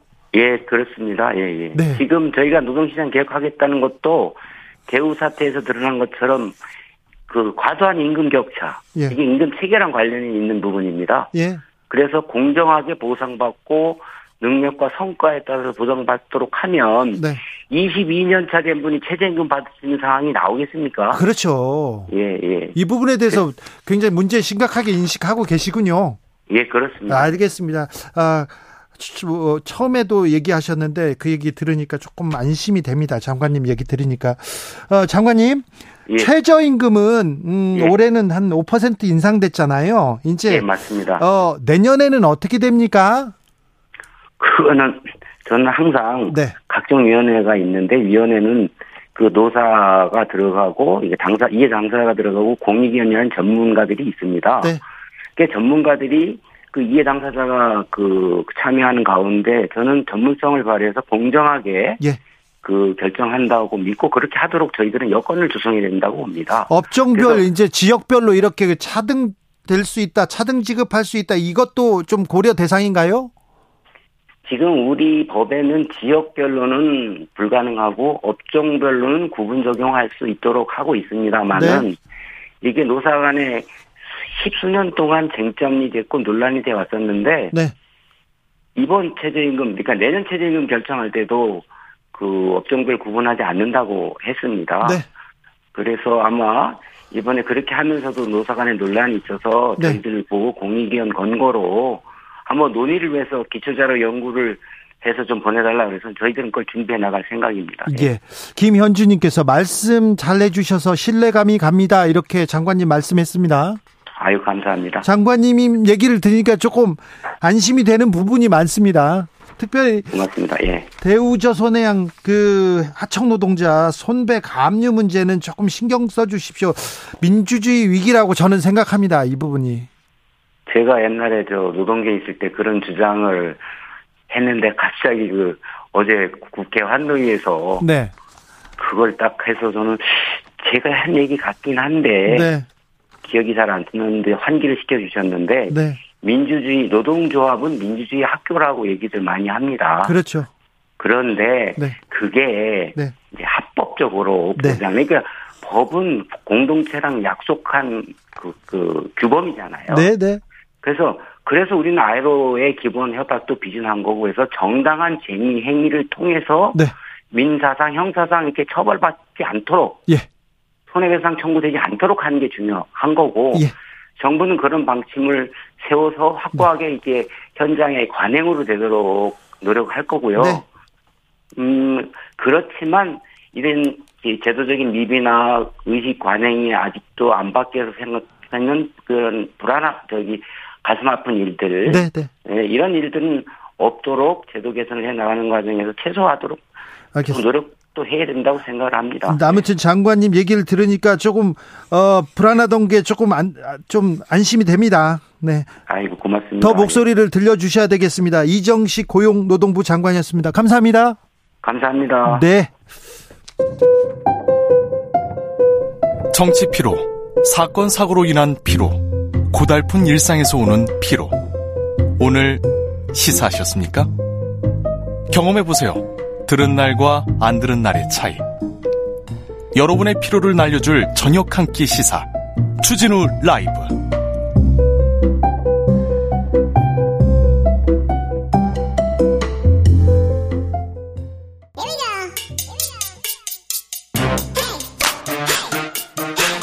뉴스를 향한 진지한 고민 기자들의 수다. 라이브 기자실을 찾은 오늘의 기자는 한결의 오현석 기자입니다. 어서 오세요. 안녕하세요. 준비한 이야기로 가볼까요? 네, 오늘 전날 밤에 방한한 낸시 네. 펠로시 미국 하원 의장 이야기부터 해보겠습니다. 네, 그래서 와서 지금 대통령과 통화를 했다죠? 네, 오늘 오후 2시 30분부터 40분 동안 어, 통화를 했다고 하고요. 이 자리에서 글로벌 포괄적 전략 동맹 바이든 대통령 만났을 때도 강조했던 한미 동맹을 두 사람 다 많이 강조를 했다고 합니다. 알겠어요. 좋은 말 많이 하셨겠죠. 네. 그런데 국회 오셨던데 네. 가, 가, 보셨어요? 어 저는 이때 점심 약속이 있어서 보지는 못했고 네. 사진으로 아니, 그렇게 봤습니다. 의전을 안 하면 어떡해. 지금 어 미국 외교 의회 1인자인데 한번 보고 싶은데 그런 생각도 했는데 자 그럼 김진표 국회의장과는 무슨 얘기했답니까? 네, 이 자리에서 도 뭐 역시나 한미 양국의 안보 동맹 중요성을 이제 두 사람 다 모두 강조했다고 하고요. 그 위안부 관련 얘기에 대해서도 뭐 일본 관계자들과 어 이제 잘 해결을 했으면 좋겠다. 뭐 이런 얘기도 많이 나눴다고 합니다. 자, 낸시 펠로시 의장 왔어요. 네. 국회에서는 무슨 얘기가 제일 많이 있습니까? 뭐 말씀하셨다시피 의전과 관련한 논쟁이 오늘 많이 있었는데요. 여당에서 이제 하태경 의원이 아침에 어젯밤에 이제 아무도 마중을 나가지 않은 거는 냉대한 거 아니냐, 무시한 거다 이렇게 하면서 좀 포문을 열었고 그러면서 이제 대통령실과 국회 쪽에서 어 순서대로 그 입장을 내놨습니다. 대통령실에서는 이 늦은 시간에 다 도착하는 거를 감안해서 직접 나가 것까지 하진 않은 거라고 얘기를 했고 국회 쪽에서는 하원 의장이 오는 거기 때문에 국회에서 이제 의전을 담당하는 건 맞는데 몇 번을 확인해봐도 우리가 국회 우리가 사전에 실무 협의를 거쳐서 나가지 않기로 한 게 맞다고 하면서 네. 어, 오늘 만났을 때 굉장히 화기애애했다. 이 의전 이 의전으로 인한 갈등은 없었다 이런 얘기를 강조했습니다. 알겠습니다. 다음으로 네. 만나볼 이야기는요? 네, 국민의힘 제가 출입하고 있는 국민의힘 이야기입니다. 네. 아 계속 뜨거워요. 계속 네. 시끄럽습니다. 오늘은 또 윤석열 대통령을 이준석 대표가 직접 저격했는데요. 이게 중요합니다. 네. 지금껏 윤 대통령은 국민의힘 주변에서도 이준석계에 서도 얘기 안 했거든요. 그렇죠. 그런데 직접 저격했어요. 네, 윤핵관을 통해서 애둘러서 비판을 하다가 그렇죠. 오늘은 그 과거 발언이긴 합니다. 전 정권 장관 중에 그렇게 훌륭한 사람 봤냐라는 윤석열 대통령의 도어 스태핑 발언에 대해서 나와선 안 되는 발언이었다라고 직격을 했습니다. 이게 언제적 얘기인데요. 지나간 얘기인데 그걸 끌고 와서 직격하기 시작했어요. 그렇, 그렇습니다. 그리고요.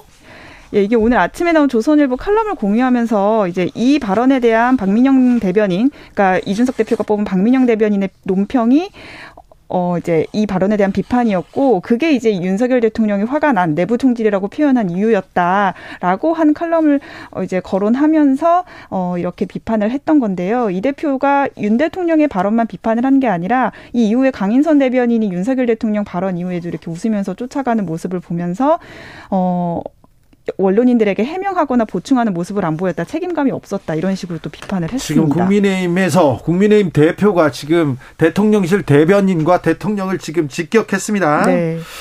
아, 네. 그런데요. 자, 포문을 열었다고 봐야 되는 거죠, 지금? 그렇습니다. 지금 이준석 대표 쪽에서 사, 실이 지금 징계 이후에 그 비대위 체제로까지 전환하는 과정이 지금 상당히 좀 불리하게 흘러가고 있거든요. 자, 자 비대위 되면 이준석은 자동적으로 아웃이다 이렇게 얘기 나옵니다. 그래서 이제 이준석 시작하겠다 이렇게 보입니다. 그렇습니다. 뭐 명예로운 퇴진, 해임 효과 이런 얘기가 어제부터 나오면서 나를 쫓아내려는 수순이다. 이제 내가 다시 복귀하지 못할 수도 있겠구나라는 이제 인식까지 하면서 이제는 나도 가만히 있지 않겠다 이렇게 그렇습니다. 생각하는 거죠. 소송까지도 제기할 가능성도 나오고 있습니다. 이번이 어, 크게 보면 이제 세 번째 충돌이라고 볼 수수 있나요? 맞습니다. 어, 대선 과정에서 두 차례나 충돌을 했었는데요. 네. 11월 말에 사실 가출 사태로도 많이 표현이 된 그렇죠. 어, 당무를 이준석 대표가 거부하고, 거부하고, 자맹을 했다가 울산에서 만나서 두 사람이 이제 포옹을 한 사진이 굉장히 화제가 됐었죠. 그렇죠. 그러면서 1차 대전이 끝났었고 2차 대전은 한 달 뒤에 이루어졌습니다. 예. 이 대표가 선대위원장을 사퇴했다가 당내에서 이제 비토 목소리도 커지고 탄핵 위기까지 처했었는데 그렇죠. 의원총회를 열어가지고 맞습니다. 이준석 탄핵한다 이렇게 얘기했었죠. 예, 그때 윤 대통령이 마치 해결사처럼 등장을 해서 두 사람이 또 포옹을 하면서 네. 봉합이 됐던 그런 갈등이 있었는데 세 번째 갈등은 이제 그 내부 총질 문자에서 비롯된 갈등이고 이 대표가 직접 이제 총을 겨누기 시작했습니다. 당 대표 쫓아내려고 하니까 나도 가만히 있지 않겠어 이렇게 그렇습니다. 얘기를 해야 되는데 네. 이제 대통령실 대통령실 내각은 국민의힘의 주력 부대한테도 이렇게 총질을 받는 그런 내부 총질이 맞네요. 그렇습니다. 내부 총질이 이제 막 시작이 된 거죠. 이제 본격적으로? 네, 본격적으로 시작이 됐습니다. 자, 그러면 이준석 대표가 뭘 네. 움직인다, 뭐 동향이 보일 거 아닙니까? 네. 뭐 법적 소송 제기는 이준석 대표 쪽뿐만이 아니라 이준석 대표 쪽이 아닌 쪽에서도 이건 충분히 소송을 내서 네. 소송을 걸어서 어 승인 그러니까 인용 받을 수 있는 가능성도 있는 싸움이라고 보고 네. 법적인 공방까지도 이어질 걸로 지도부에서도 그렇게 예상을 하고 있다고 합니다. 지금 국민의힘에서 이 네. 사건을 바라보는 여러 눈이 있어요. 네. 어, 대구로 내려가서 중앙정치를 떠나겠다고 했던 홍준표 기가 막히게 한마디씩 합니다. 네. 어, 한마디씩 계속 던져요. 안개가 낀 것 같다고도 표현을 했었죠. 어제. 오세훈 시장도 또 움직입니다. 네. 지금 뭐 비대위 전환으로 가는 거에 대해서 좀 비판적인 목소리들이 당 밖에서 좀 많이 나타나고 나오고 있습니다. 잠룡이라는 사람들은 거의 지금 윤석열 대통령 쪽하고 각을 세우기 시작하는데 이거 하, 정권 초기인데 네. 초기인데 반윤이 돼야 다음 당권, 다음 정, 정권 잡기 편안하겠다 이렇게 생각하시는 건가요? 뭐 대통령의 지지율이 초반부터 많이 떨어지고 있고 그리고 뭐 주변에 이제 윤핵관이라고 하는 사람들과의 어떤 분쟁이라든지 이런 것들 때문에 당 상황이 시끄럽 없게 되고 당원들의 인식도 많이 좋지 않다 보니까 뭐 그런 판단에서 조금 거리를 두는 게 좋다고 판단하는 거 아닌가 싶습니다. 민주당으로 가보겠습니다. 민주당은 네. 어떻게 돼가고 있습니까? 전당대회는요? 네, 전당대회 앞두고 열띤 선거전이 펼쳐지고 있는데 최고위원 후보가 8명으로 많다 보니까 이 후보들을 친명, 비명으로 구분을 해서 또 선거운동을 좀 바라보는 시선들이 있더라고요. 지금 다 거의 좀 이재명 마케팅에 나선 사람들이 많은데 자 친명 비명이요? 네, 친명 비명 이걸 좀 구분을 해보자면요. 이재명 대선 후보 캠프 종합 상황 실장으로 있었던 서영교 의원이 대표적인 친명 의원 후보로 거론이 되고 있고 뭐 아시다시피 정청래 의원이라든지 처럼회 강경파 초선 의원 모임의 소속인 장경태 의원 그리고 러닝메이트로 알려진 박찬대 의원이 친명계로 꼽히고 있고요. 반면에 문재인 정부에서 청와대에 근무했던 고민정, 윤영찬 의원과 고영인 성, 송갑석 후보는 비명계로 꼽히고 있습니다. 마침 또 이렇게 4대 4로 어, 이분들은 그래서 근데 친명 의원들은 이재명을 어, 이재명을 위해서 저를 이렇게 얘기 나, 나눕니까? 네, 거의 대놓고 이재명 후보를 이용한 마케팅을 펼치고 있는데요. 최고위원은 이제 1인 2표제로 이제 투표를 하게 되는데 장경태 의원 같은 경우에는 포스터에 이재명 후보 사진을 크게 띄워놓고 최고위원 한 표는 장경태, 한 표는 박찬대, 박찬대, 한 장 한박이라는 이제 캐치프레이즈로 포스터를 또 걸어놨고요. 아, 예, 예. 네. 어, 그리고 또 박찬대 의원 같은 경우는 이재명 후보와 밥 먹는 사진을 포스터에 싣기도 했습니다. 서영교 의원도 포스터에 이재명 후보와 같이 찍은 사진을 올리면서 승리의 찰떡궁합 이런 표현도 했더라고요. 알겠네. 네. 자, 친명 마케팅이 자, 당심에 그리고 당원들한테 그리고 또 다른 사람들한테는 어떻게 막힐지. 네. 그런데 음 빅3 당 대표 네. 3명 이렇게 네. 좀 분위기가 어떻습니까? 어, 뭐 기자들을 좀 취재를 해 보면요. 네. 어 별로 그렇게 열띠지 않다는 네. 분위기가 감지가 되더라고요. 워낙 네. 이제 초반부터 어대명 어대명이라고 하는 어, 말들이 많이 나왔다 보니까 네. 어 사실 뭐 이렇게 뭐 단일화도 사실상 물 건너간 상태로 전, 전당대회가 진행이 되다 보니까 네. 어 더욱더 이재명 후보에게 좀 유리하게 어 가고 있어서 사실 좀 재미가 없다 이런 얘기를 하는 민주당 기자들도 많이 네, 네. 있습니다. 네. 지금 뭐 최고위원까지 서로 연계해서 홍보하는 거는 민주당에서는 금지했는데요. 네, 그렇습니다. 어, 이미 전당대회가 시작하기 전부터 어느 후보와 어느 후보가 연결돼 있다 이런 메시지를 줄 수 있기 때문에 연계해서 홍보하는 걸 금지를 했는데요. 그런데 다 하죠, 뭐. 네, 이번에 좀 비판이 나오니까 중앙당 선관위원회에서는 SNS까지는 컨트롤하기 좀 힘들다 이런 입장을 냈다고 합니다. 알겠어요. 네. 기자들의 수다 한겨레의 오연석 기자와 함께했습니다. 감사합니다. 감사합니다. 교통정보센터 다녀오겠습니다. 정현정 씨.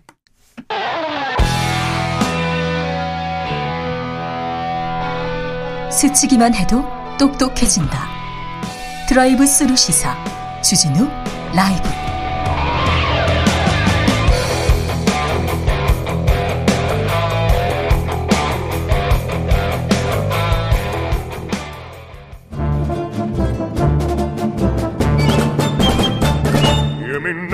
여기도 뉴스 저기도 뉴스 빡빡한 시사 뉴스 속에서 가슴이 답답할 때 뇌 휴식을 드리는 시간입니다. 오늘도 맛있는 책을 만나보겠습니다.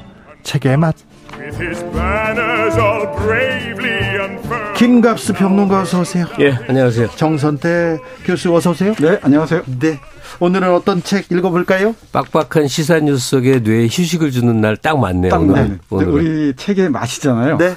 맛도 그 전, 있습니까? 전까지는 좀 맛없는 책들이 꽤 있었는데 네. 쓰고 쉬고 네.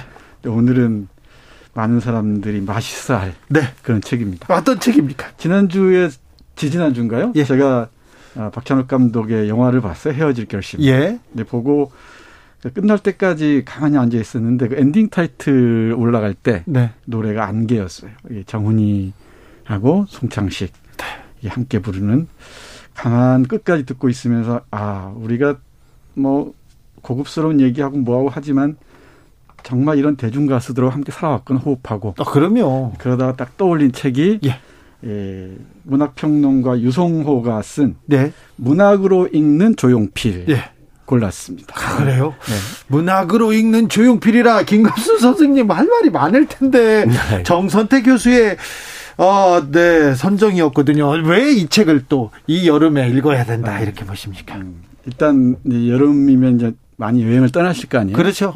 여행을 떠나요도 들어야 되고. 네네네. 네, 네. 조용필 노래죠. 이 가족들하고 함께 노래들 들을 시간이 많지 않을 텐데 아마 이 자녀들하고 떠날 때 조용필 노래 들으면서 가면 가면서 옛날 얘기, 엄마 아빠 옛날 얘기 하고 에, 이 들으면 좋지 않을까. 조용필 노래 노래는 지금 들어도 굉장히 세련된 그렇죠. 노래. 그리고 들으면서 이 그 노래 가사의 의미를 하나하나 음미하는 것도 좋겠다.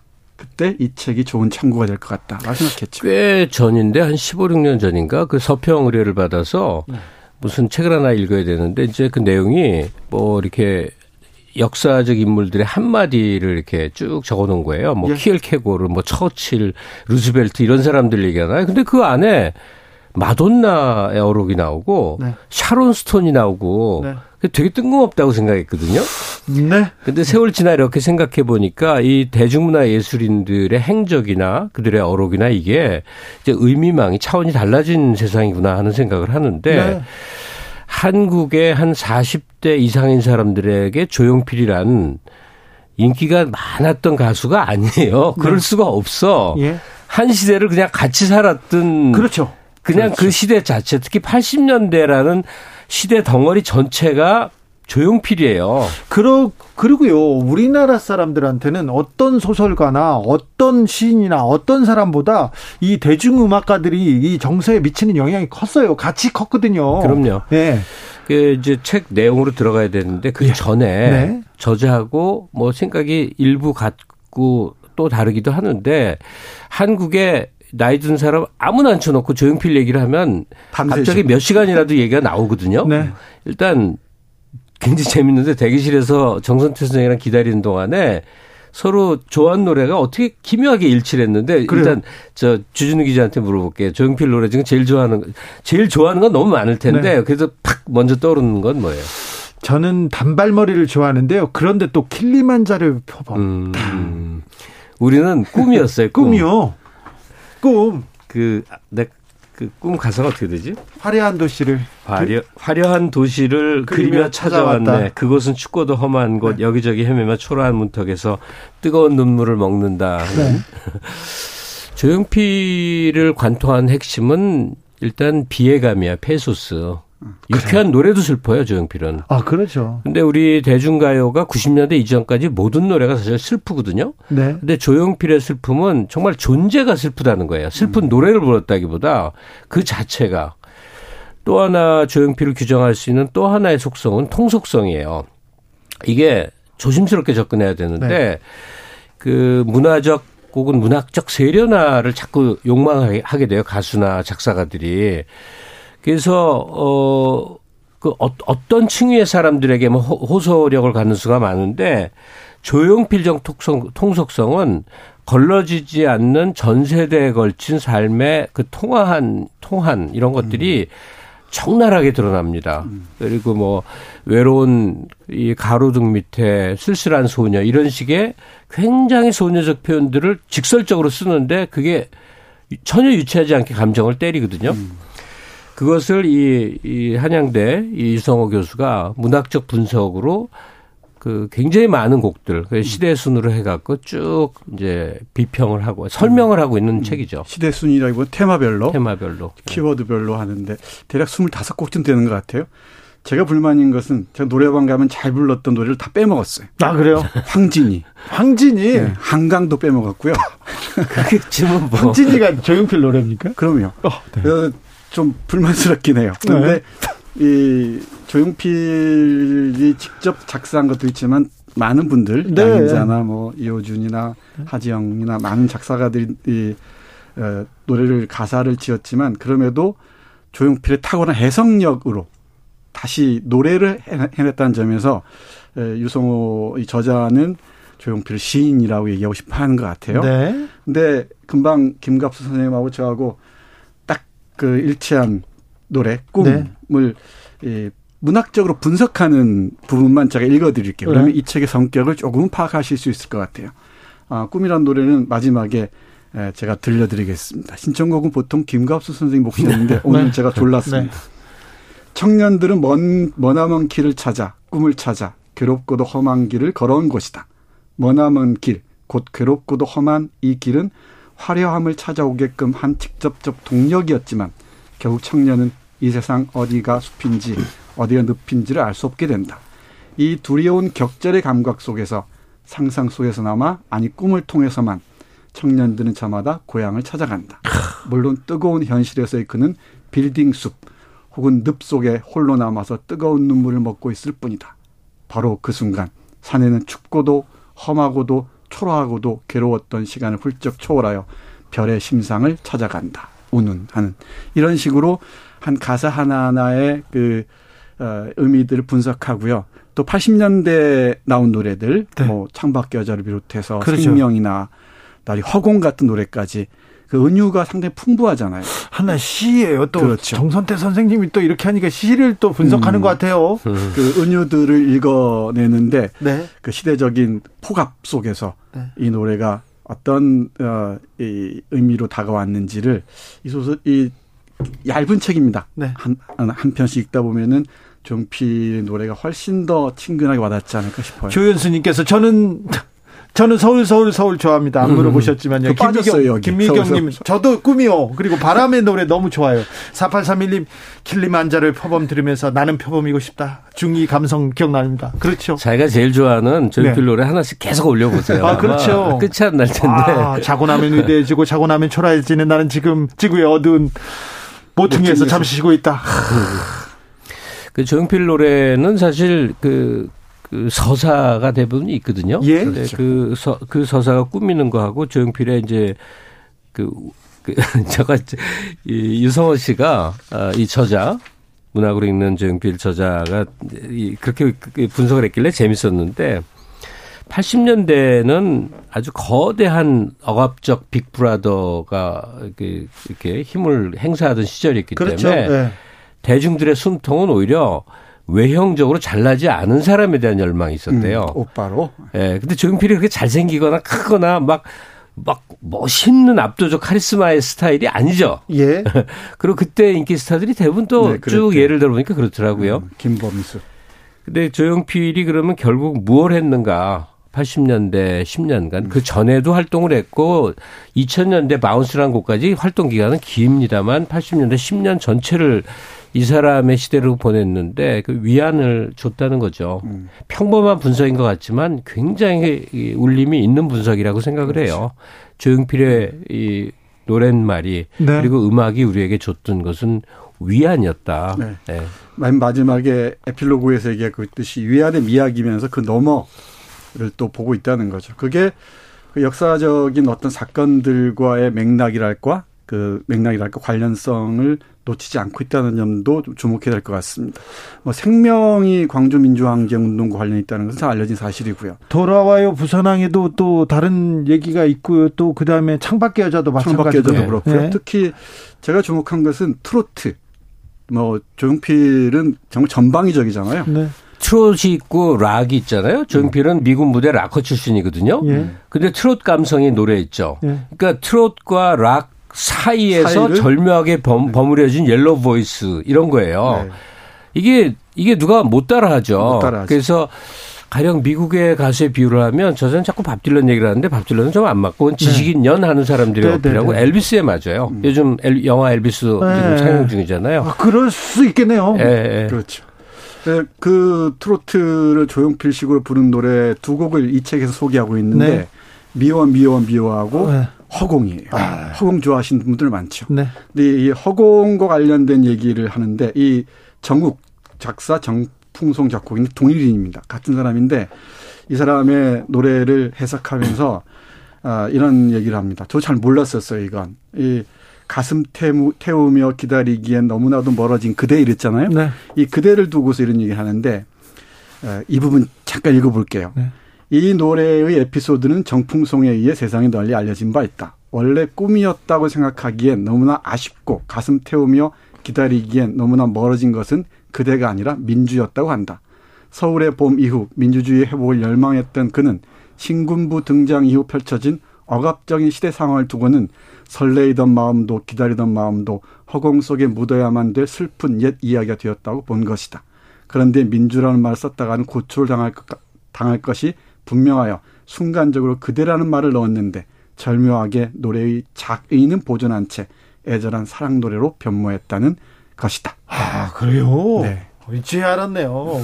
그러니까 이 저자는 조용필이 갖고 있었던 그 시대 의식 같은 걸 많이 이제 추적을 해내는데 네.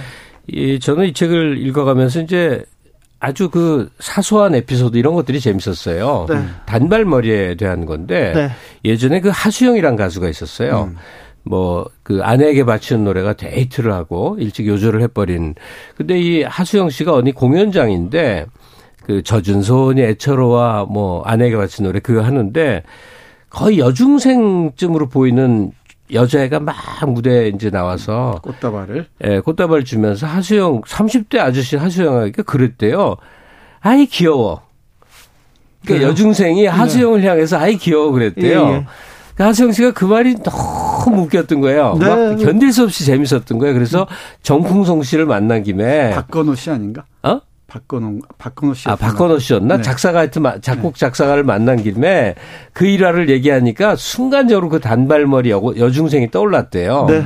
이게 조용필하고 통해서 우리하고 우리가 알고 있는 그 유명한 단발머리가 나와요. 어, 노래 하나 하나가 다 또 역사가 있군요. 아니 다 그런 뭐 이제 뒷얘기가 있잖아요. 근데 네. 그런 얘기들이 이렇게 이 작품 분석 사이사이에 이렇게 배 있는데 제가 아는 분은 저 중정 시절에 이렇게 중정에 들어가서 음. 안기부를 거쳐서 어, 국정원에서 이게 퇴직한 분인데 음. 자기 아, 자기 이제 정보 요원 이렇게 인생을 이렇게 휙 돌아보면서 자기가 조용필하고 노래방에서 노래방에서 노래 연 뭐지 노래 점수 내기를 했던 게 네. 기억에 남는다고 얘기하는데 정보기관에서 그냥 그 좀 뭐지 어뭐 뭐라고 해야 되나 이거는 뭐 특권이라고도 할 수 없고 조금 불러다가 이렇게 한 거지만 좀 야 그때는 그랬어 뭐 부르면 다 왔어 뭐 이런 얘기를 했는데 예전엔 연예인들은 그냥 이 저 청와대 정보기관 이런데 밥으로 불려다녔죠. 그러니까요. 네. 그런 얘기를 하면서 조용필 얘기를 해가지고 제가 조금 가슴이 좀 아팠던 얘기를 그,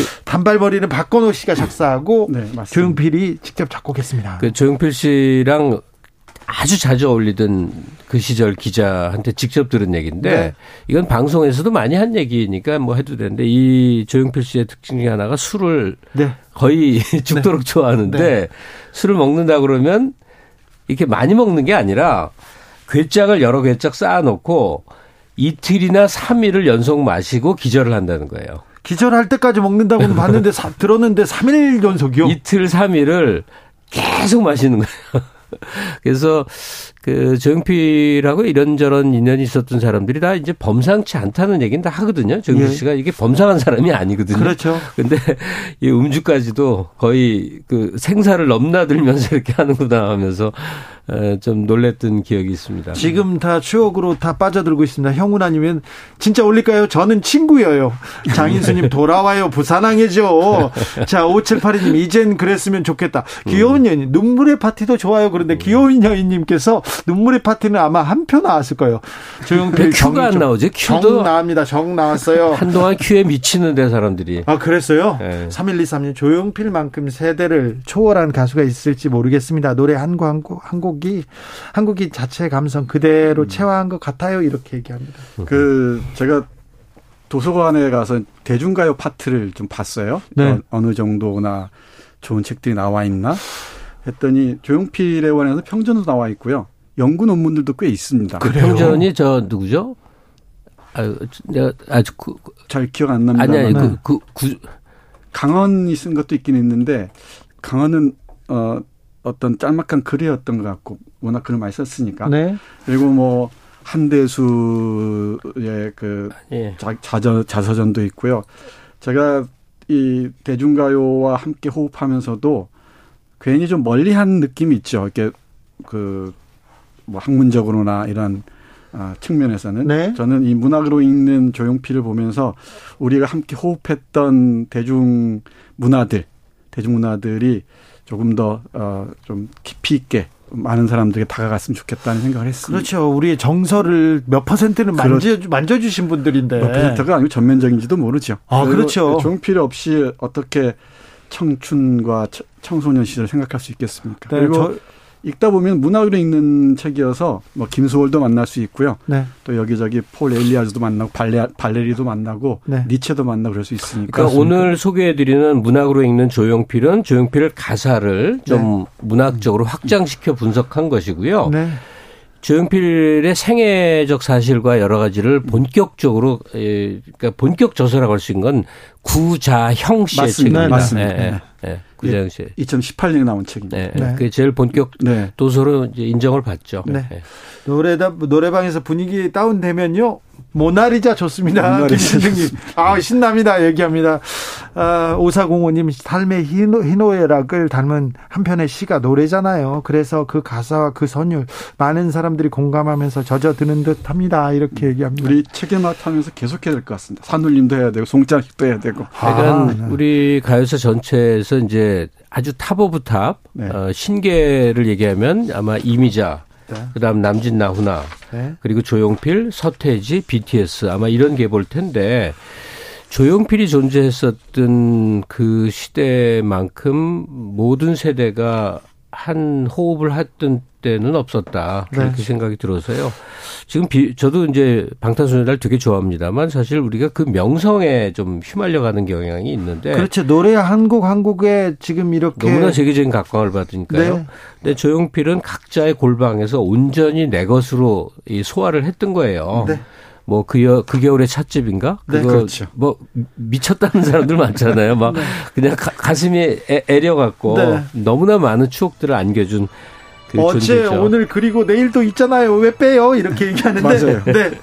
자, 문학으로 맛본 조용필, 문학으로 읽는 조용필이었습니다. 정선태 교수님, 김갑수 평론가 감사합니다. 네, 네 고맙습니다. 네, 신은숙님, 얼른 얼른 조용필 노래 들려주세요. 그래야 되겠네요. 네, 정선태 교수 그리고 김갑수 평론가가 제일 좋아한다는 조용필의 꿈 들으면서 주진우 라이브는 여기서 마무리하겠습니다. 돌발 퀴즈의 정답은 열대야였습니다. 저는 내일 오후 5시 5분에 돌아오겠습니다. 지금까지 주진우였습니다.